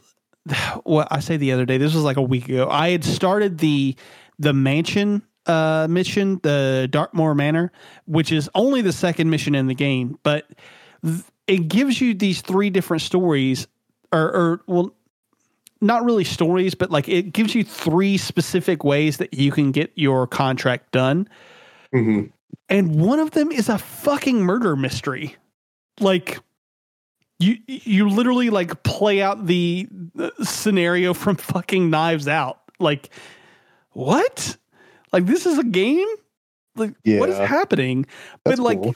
also there is a way for like th- there's literally a way for me to do the two objectives in in this particular level and get it done in one hit and all I have to do is a pistol and it just requires me not getting seen. Like there's so many fucking like just little puzzle pieces that I can play with at any given time. And on top of that, it's also got this insane sense of humor to it that makes me laugh. Like in that same mission, there's another way to take out your target by basically sending her out for a family portrait, but like you overexpose the wire that is like allowing the the flash uh and the camera to work and then you turn on the um or like you break loose the water that's coming from the fountain behind her so that then when she sits down and you snap the picture she fucking gets electrocuted to death and it's so goddamn funny. Like i i don't know. I really fucking like this game a lot this might be the first game that i actually beat this year um it's real good it's real real good and everyone should play it Hell yeah, that's fucking. I'm, awesome. I'm glad you actually have a game to play this year. Sorry to cut you off. It's like fucking everything that we talked about in the, you know, prediction episode or whatever it was where we were talking about the games that wanted to come out this year. Uh, half of mine are fucking gone and delayed. Like mm-hmm. Overwatch 2 got no information at BlizzCon aside from, you know, we got information, but not on terms of a date. And then fucking Harry Potter is delayed until next year. So I'm glad you actually have something you're enjoying so far. Yeah, I well, it's a, it's it was a surprise for me because honestly, there's, uh, I there isn't much, man. Like there just really isn't much that has come out this year that I can like say I was excited for, if that makes sense. Like I was excited for the medium, but like that's that's a whole nother mm-hmm. can of worms that I don't particularly want to talk about right now, mainly yeah. because I've set it aside because I can't like w- one. I'm not particularly enthralled with it, but two, there's like a lot of stuff that's going on that's like, uh, it it's got some heavy fucking themes to it, and um, yeah, it's just it's not what I want to play right now, and and I don't know that it is uh going to be that for me for a while. Yeah. Um, but with the exception of the medium, like they're fucking. I wasn't excited about anything r- really, except for stuff that is still yet to come and won't be out for at least another. Well, never mind. I, I guess Bravely Default Two is is here like real soon, but even still, like it's it's fucking stuff in May that's coming out that I'm excited for. You know what I mean? Like mm-hmm. there's uh, I don't know. I'm I'm rambling now, but yeah, uh, I'm enjoying it. I, I you've got your hands full with Spyro, but if if you get a chance to to check it out, it's worth your time for sure. Word. Didn't you say you watched someone speed run that in like seven minutes or something? Oh, it's yeah, it's fucking crazy. There's a there's a series on IGN called Devs React, and Yeah. the the first uh the first level can be beaten in like 11 seconds or some shit like that. That's fucking nuts. It's yeah, it's fucking nuts, right? Uh it's uh yeah. Anyway, good stuff. Good stuff. Um Austin, tell me about Xenoverse per Aspera ad Astra. What the fuck does that even mean? I saw that dude and Bungie's goodbye to Halo when it first happened, like after Reach. They left a message that said per Audacia ad Astra, meaning see you Starside. So I saw that and I'm like, what the fuck is, you know, what is he trying to say? I was confused because it's almost verbatim what Bungie Yeah. I'm glad you tried to pronounce it because there's no fucking way I was going to. um, I'm like mayonnaise Caucasian, not Italian. Not happening. said. That's I think that's Latin, yeah. Oh, I don't know. I know the original game was fucking Italian, so I just fucking assumed. You'd think I'd know that because I took Latin in high school.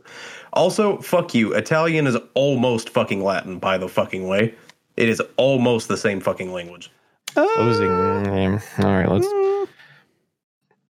Hey, how's that game? I took How's Latin. that how's that game? um it's cool it's it's it's a it's a fan made pokemon game and honestly i think it's better than any pokemon game that's come out since black and white fucking honestly i think it's better than anything game freak has done since like 2010 um i and especially when it comes to some of these fan made games dude i i honestly think that game freak should start taking fucking notes because some of these fans are doing a much better job than they are um, but it's really cool. It takes place in its own fictional region. There's like uh, there's regional variants that of Pokemon that you would have never expected to get regional variants. Like uh, I w- I actually streamed a little bit of it Sunday. I had to cut it short because of some personal things were going on.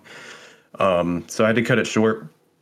But in that stream, I did manage to beat the first gym leader, who is a grass type, and his quote unquote boss Pokemon was actually a regional variant of Spiritomb where instead of being just dark and ghost was I think Spiritomb's original typing, um, he is actually grass and ghost, and it fucking threw me off. I mean, I knew I knew it was going to be a grass type, but I, I I didn't have any way of knowing like this is a fan made game. Like I can't just look it up. I'm sure I could if I dig fucking hard enough, but um. I've followed the guy who created the game. I followed him on Instagram for literally fucking years, and and I've seen him. Uh, I've seen his posts about creating the game and drawing drawing the uh, um what's the word I'm looking for? Drawing the concept art for for some of his fan made Pokemon and and some of his characters. And I've been super fucking excited. I think he released the game like a little over a year ago, but he is Italian, so it was all in all uh, in Italian. And as of last Wednesday, an English patch, uh, he finally released it in English for you know English speaking people to actually play it and enjoy it. And it's oh, really fucking cool, dude. Like I, especially in high school, like my senior year of high school, that's all I fucking played were like fan made Pokemon games because I just got obsessed with playing them. And uh, this is by far the best fucking one I've ever touched. And it's been really fun so far. Dylan, why did you make why did you make that dislike noise that you do whenever somebody says something that you don't like? What was that for? When? I, I don't know. You did it like five minutes ago while I was talking. What did I not like? I wonder. I don't know. What was it? I don't know. I was actually interested. I thought you meant the yawn at the end, but now I'm actually curious what I disliked. I'm sure there was something in one of your sentences that I disliked, probably, but I don't remember what. when I it said it was better than anything Game Freak has done since 2010. Oh yeah, yeah, that was definitely it. Am I wrong? I don't know. I haven't played it, but I'm I'm gonna say yes. I'm not. Anyway, go on to Hollow Knight. There's no way it's better than X and Y.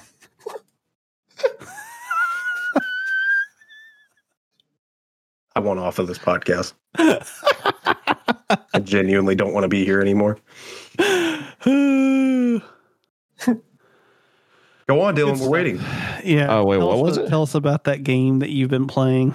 Oh shit! It is my turn. I was ready to hear about uh, the other one. Um, every Saturday, uh, my chat decided it'd be a good idea to have what we call scuffed Saturday. So it's me playing something else but Spyro, and I posted it in my Discord, and it was a tie between what we played this past Saturday of uh, a Souls game or Hollow Knight. So I I, I don't chose the the Souls game. I think it was Ori.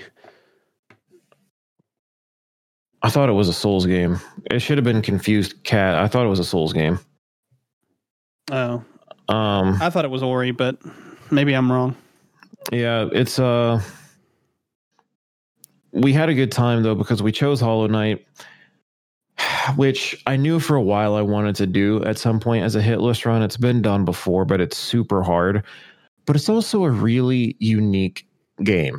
And I enjoyed my time with it because I got to see first off the possibilities. Like it's very much a hitless game. It's like you're playing Dark Souls but 2D and not Dark Souls, but I mean it's close. Like you get a lot of the same feelings. Um and the, the gameplay is so much fun. It's a really smooth game. I thoroughly enjoyed the level design and the boss fights that you go through are so intuitive. They, they were a lot of fun to learn new mechanics with. Um, I had people in chat sh- telling me different things that I could try, like uh, you know, he he called it pogoing. It's essentially just down striking on an enemy or some spikes, and you can bounce up and down, and you kind of juggle yourself around. It's really cool. Um, it's a game that looks simple on the outside, but as you delve into it, it's harder than you would think, and it's just a lot of fun. And there's stuff that you can learn within the game that just it, it takes it to another level. Um, I really enjoyed the soundtrack. I I did turn it down to play my own music over it, but um, the soundtrack's really good to kind of get you in this in the ambience of what's going on. The story, from what I could see, is uh, really immersive. You really get into it, and I'm meeting characters along the way that are very unique. Um, I just met one. I faced her. She was a really fun boss fight. I think they called her Hornet. Um, just that boss fight in particular, there was a lot of movement going on, um, but very telegraphed attacks. Like you could tell what she was going to do, and that's what makes it a good game that you could potentially do it hitless or challenge run on whatever. Um, it, it, it was a lot of fun to play something different than you know Spyro for however long I've been doing that. I of course love playing at Spyro. I could do it every day, which I do, but I look forward to Hollow Knight now. Like this weekend, we'll continue to play it. May beat it, but I'm not sure how much time I will have slash need. But it's just something different, and I'm super enjoying it. It's a great game. Like I've played uh, early, played Ori earlier in December, and this was a nice step up from that. It, you know, it feels a little of the same, but it, it's completely different. Obviously, um, it, it just feels like a difficult game and there's not a lot of that in today's world i feel like games nowadays are too if, uh, easy but this one is a little more difficult and i'm having fun with it Very cool. Uh, I like that game a lot. Uh, I have never beaten it, but I like that game a lot. Have it. I just haven't played it yet. It's good shit. Maybe one day. Uh, maybe good. Or yeah, maybe one day. Uh, Xenoblade Two. Tell me about it, Austin. Woo. So I got super hyped after the last Nintendo Direct, and it really, uh, which we'll talk about that in a little bit. Will you stop? Why do you keep doing that? nintendo direct sucked but we'll talk about that later Uh, you're so fucking wrong. It's unbelievable. Um, but no, I, I I got super hyped about Xenoblade, and I went back and started playing Xenoblade 2, and I forgot how much I actually fucking love this game. Um, I'm I think like eight or nine hours in, um, which I've been told Xenoblade 2 is extremely fucking long. I've been told it's longer than Persona 5, if that puts it in any perspective, Josh. Um, I don't know how true that is. I'm only about 10 hours in, but I fucking love it so far. Uh, not so far. I played it a little bit before, but I didn't get much farther farther than I am now. I kind of restarted it the other day because I don't remember what the fuck happened. Mhm. It's a beautiful fucking game. Um, I definitely don't like Xenoblade Chronicles as much as I like Xenoblade 2. Like, not even fucking close. I could give less about Shulkin anything that has to do with him. But Xenoblade 2 is fucking rad. Very cool. very, very cool, sir. All right. Well, you foreshadowed it enough. I did. Tell us about your feelings on the Nintendo Direct. First of all, I want to know why Dylan thinks it's bad. It was bad. I mean, I just cared about nothing. And I'm happy for Zelda fans who actually care about Skyward Sword, but I mean, I had nothing Yeah. of interest in that. My my my announcement will come in four days, so I don't care about this past one. So I, I was instantly hyped in the direct when they when they showed off Pyra and Mythra coming to Smash. I know neither of you give a fuck about Smash. And I'm I'm not super hardcore into it. I'm very casually into it, but I I still keep up to dates with like uh I still keep up to date with the the DLC fighters and I, I the only one I haven't bought is Minecraft Steve and I fucking refuse to buy Minecraft Steve. That's not happening. Um but out of all the leaks, like I, Master Chief has been fucking late for two years now, which doesn't make any fucking sense to me at all. Um, Doom Guy has been leaked. I don't. I mean, I genuinely don't see how they would put that in Smash enough to dumb it down. Um, but nobody fucking saw Pyra and Mythra coming. I was actually really scared when the trailer started because I was like, fuck, please don't let this be Xenoblade 3. I do not have time in my life right now for another 100 plus hour JRPG. And uh, no, it was just a, a really elaborate Smash trailer, and I thought it was fucking cool. And I'm really excited for her to come, and I'm excited for her amiibo to come out, even though I haven't picked any of them up because scalpers have fucking ruined the video game industry. But that's another conversation. Uh, Fall Guys was confirmed for Switch. That's cool for like the two people that still play that game. Um, have e- either of you guys played Fall Guys? Like, do you guys have any time with it? No, I've watched it play, but I've not actually played it myself. It looks fun, but it's just not fun enough to draw me in. It's it's fun like the for like the first 30 minutes that you play it. Yeah. After that first 30 minutes, it's kind of like eh. Um, there's a bunch of what I feel like are going to be shovelware titles that nobody's really going to give a shit about once they come out. Um, uh, which one of which being fucking uh, Outer Wilds. I mean, like it looks cool, but I I don't really see. I don't know. I've never. I have yet to see anyone on any social media platform even remotely hype that game up. I think it's an interesting concept where every 22 minutes the world fucking ends and you're stuck in a time loop. I don't. I don't know if that's in game 22 minutes or what, but that sounds infuriating. Uh, Legends of Mana is getting a remake. That's really fucking cool for those fans. I've never played them. I have Trials of Mana uh, on the Switch, and I just haven't opened it yet. Uh, don't know if anyone cares about Mario Golf. Apparently, this is the second one. I didn't even know there was a first one. Honestly, That was probably the game I was most hyped for. really? Yeah, just I mean I do love golf, so that would be the only. Oh, okay. I forgot that you were a golf fan. I think you've mentioned that a few times. Yeah, that's the only other sport that I watch and play. That's fair.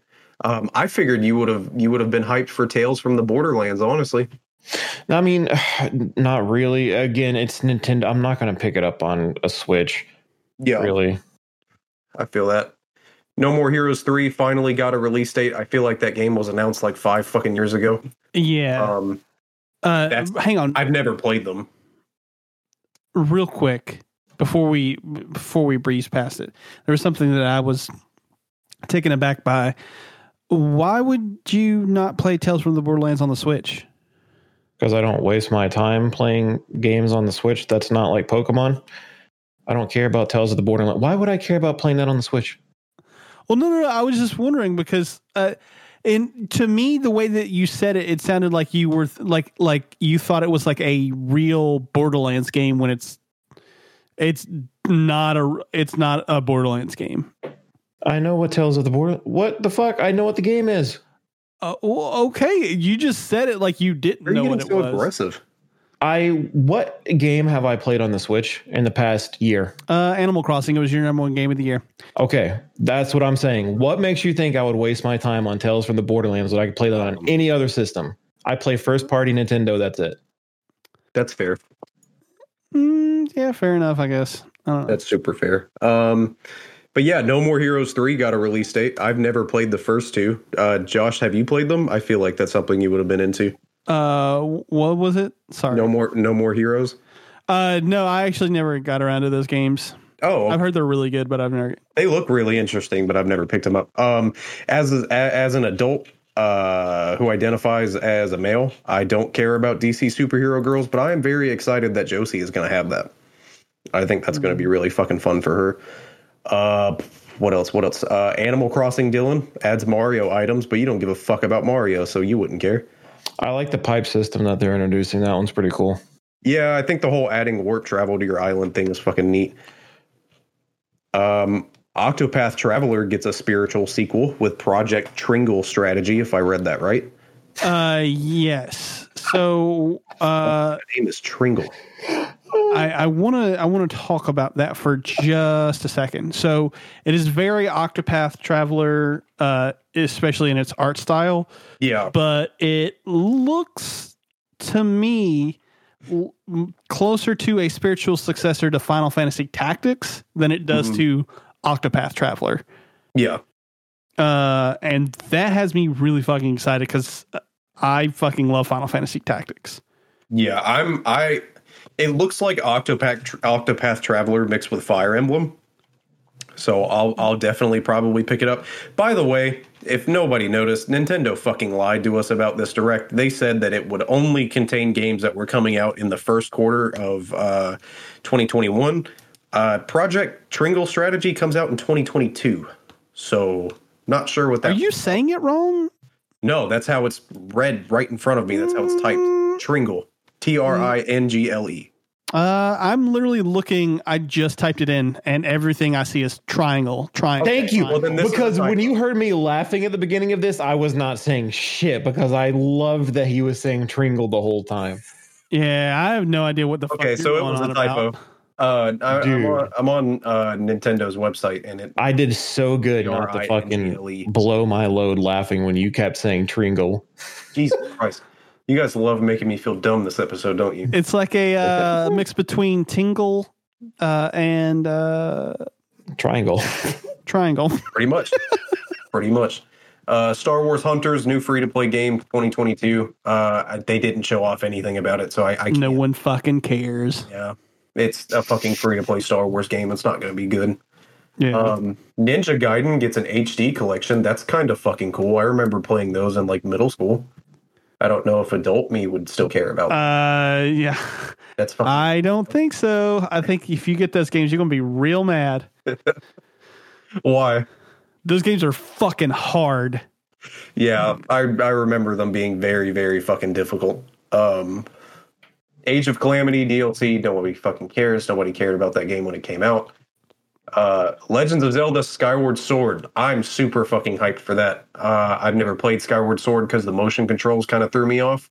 So I'm really excited that they're adding uh, just normal button layout controls. Um, I the the the system of of just the right thumbstick being your sword is interesting, and I don't know how comfortable that's going to feel uh, playing handheld, but I. I'm excited to pick it up. I would have been really excited about the Joy Cons if scalpers didn't single handedly ruin the video game industry, but whatever. That's cool, I guess. um, there, there's something missing from this. There's something missing in this list. Oh yeah, and uh, fucking Monster Hunter Rise. It's it's not new. We knew it was coming. We just got an extended look at it, and I'm I'm not big on Monster Hunter, but I really like the feel of this one. Um, so I've already pre-ordered the deluxe edition from Best Buy. So I'm hyped for that. Uh, Hades getting a physical, I think, is really fucking cool. and I have pre-ordered that as well. I'm excited to play that now.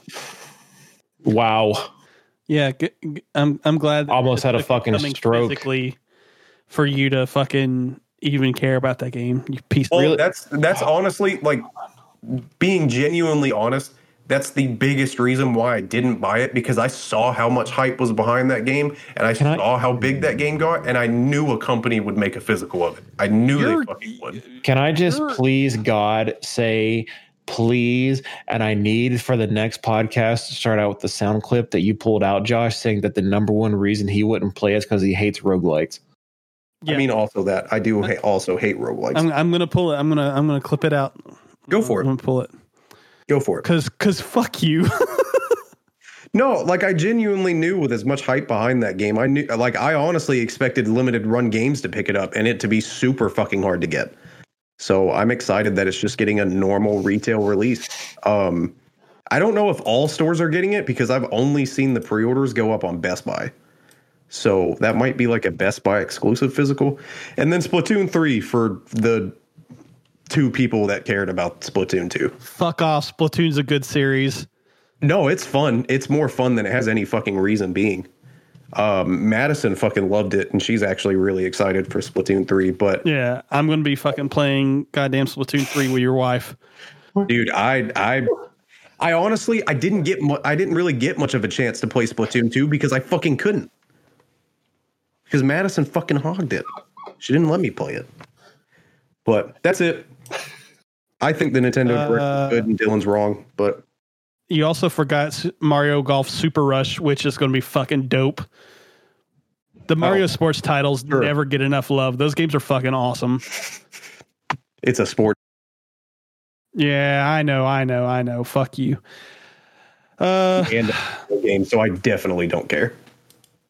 well, um, I also don't th- think this is as terrible as everyone was making it out to be. There's some really fucking cool shit coming. Like, but it, it I think the thing is, people were thinking it was going to be bigger than it was, but like, no, no, motherfucker, I it's not. I think a lot of the reason the internet fucking hated it so much is because I think a lot of people expected more Zelda than what they got. That's, that's exactly, exactly- what I expected. I expected one Zelda game and like I didn't expect Breath of the Wild 2, I don't think. I was waiting for Pokemon, but I forgot that it was this week that we get the Pokemon announcement, so I don't fucking care. But Yeah, I have they said anything yet about no, uh, they're doing a countdown on Instagram. Yeah, I saw that apparently somewhere Nintendo might have accidentally leaked that the Gen 4 remakes are going to be Let's Go Don't games. don't Oh, okay, that's fine. So I mean, whatever. I like the Let's Go games. They were fun for what they were, I guess. I thought you were about to tell me that they're coming, and I was like, please don't give me hope, but you know, whatevs. No, I, I, they're absolutely coming this year. I genuinely don't know what else Game Freak could fucking do. Yeah. Um, but then again, it's Game Freak. They'll mess up some way. Give them a, give them time. you know who else messed up? Well, no, go ahead. I'm not going to segue. Josh, finish your statement. All right, we're done talking about your stupid ass. You know who else Direct. fucked up? Daft Punk. Lord,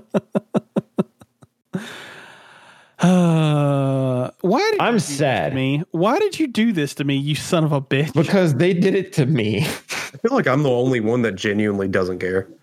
It's so big. Like that's the well, okay, whatever. We're not going All to. right, we're moving on to our picks of the week. That's why. That's why you picked it, Uh, right? that yeah, that's exactly why. Okay. Um, Daft Punk broke up uh yesterday, right? They or- Yeah. well, they didn't break up yesterday, but they they wrote their statement yesterday. yeah. Um, yeah, it's a sad fucking day because Daft Punk has been a pretty substantial part of my music listening life since 2001. 2000, yeah, that sounds about right. 2001. Um, and I remember distinctly staying up late uh, one night and they showed uh, the music video for, I think it was like the first five songs off of Discovery on Adult Swim uh, as part of like the Toonami block, and I watched that, and I loved the music so much. I had uh, had my mom buy it for me. Um, I think it was like the next week we we went to Target. The next time we went to Target or whatever, I had her buy it for me. And I, I'm fairly positive that it's the first CD I ever owned. Um, I love Discovery immensely. I think that that is a top 10 probably uh album of all time for me. Uh, fucking wonderful. Um and yeah, uh so go check it out. Daft Punk is great. Uh sad day. Uh Dylan, do you want to do you want to talk Yeah, I, I figure we'll let Austin in. No, I was just I'm echoing that. Daft Punk is the the reason I got into electronic music. The first song I ever heard from them was "Around the World," which was on the album way before the one that I would recommend this week for my pick of the week, and it's "Human After All."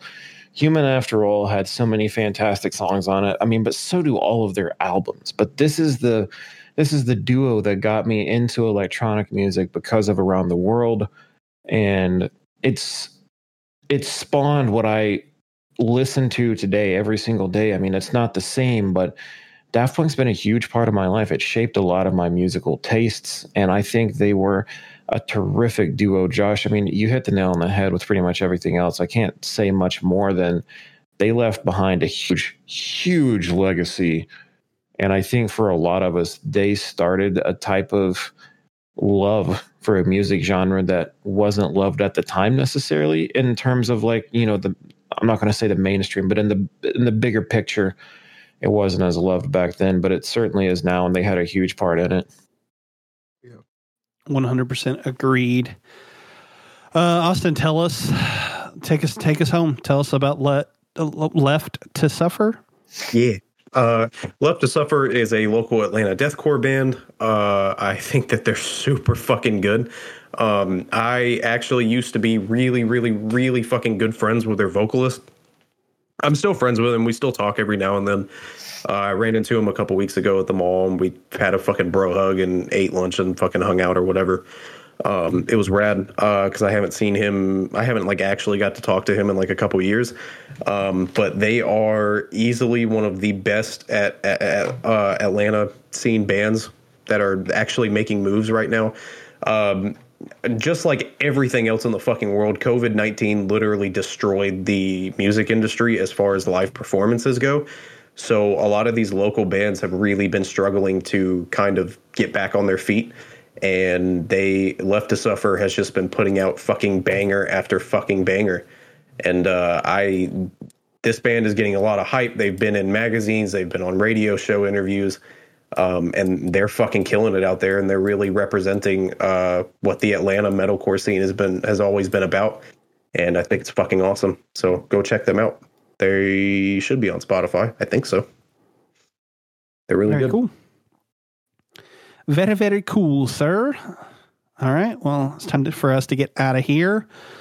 Um, as always, you can find us on social media for all things Culture Bop Hunting Pixels and the Culture Bop family of content. You can follow the podcast on Twitter at Pixels Hunting and on Instagram at hunting underscore pixels CB. I am on Twitter at the BebopMan182, on Instagram at BebopMan182, and on Twitch at the underscore BebopMan. Uh, I will be streaming tomorrow from uh well we'll see. Uh depends on how how things go.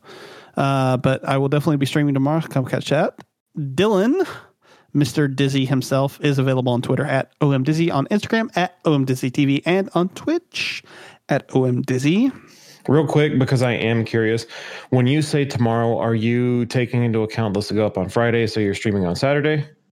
Ah good call. Uh oh shit because i was actually like planning to hopefully stop by. Never mind. I'm just okay i was you know what i'm trying to say. I was confused. yeah no no you're right. I'm i'm just an idiot and didn't recognize.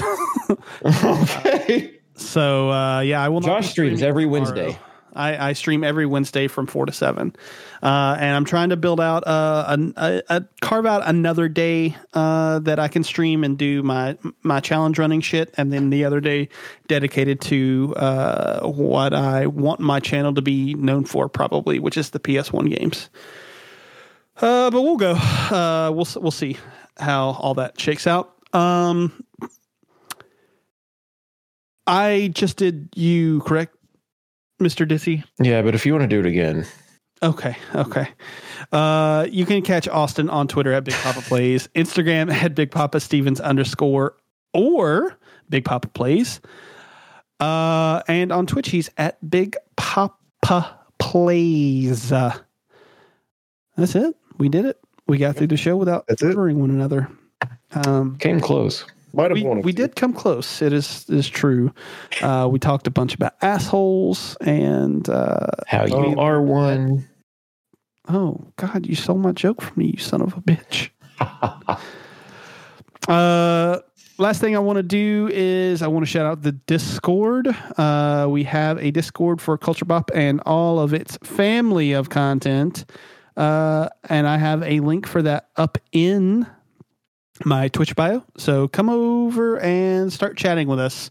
Uh, I want to grow it out and have people to talk to in there the way that uh, I do in all my other Discords. So cool. That's it. That's it. Uh, oh, uh, one last thing, actually, before we go. Sorry.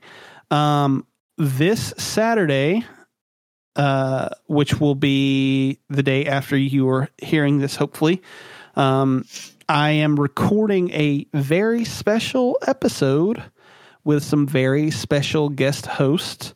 Uh, and that means that the so Friday you'll get your normally scheduled episode, and then next week you will actually be getting two episodes, one earlier in the week, which I am recording Saturday, and then the regularly scheduled one. So, oh my god, what the fuck is that?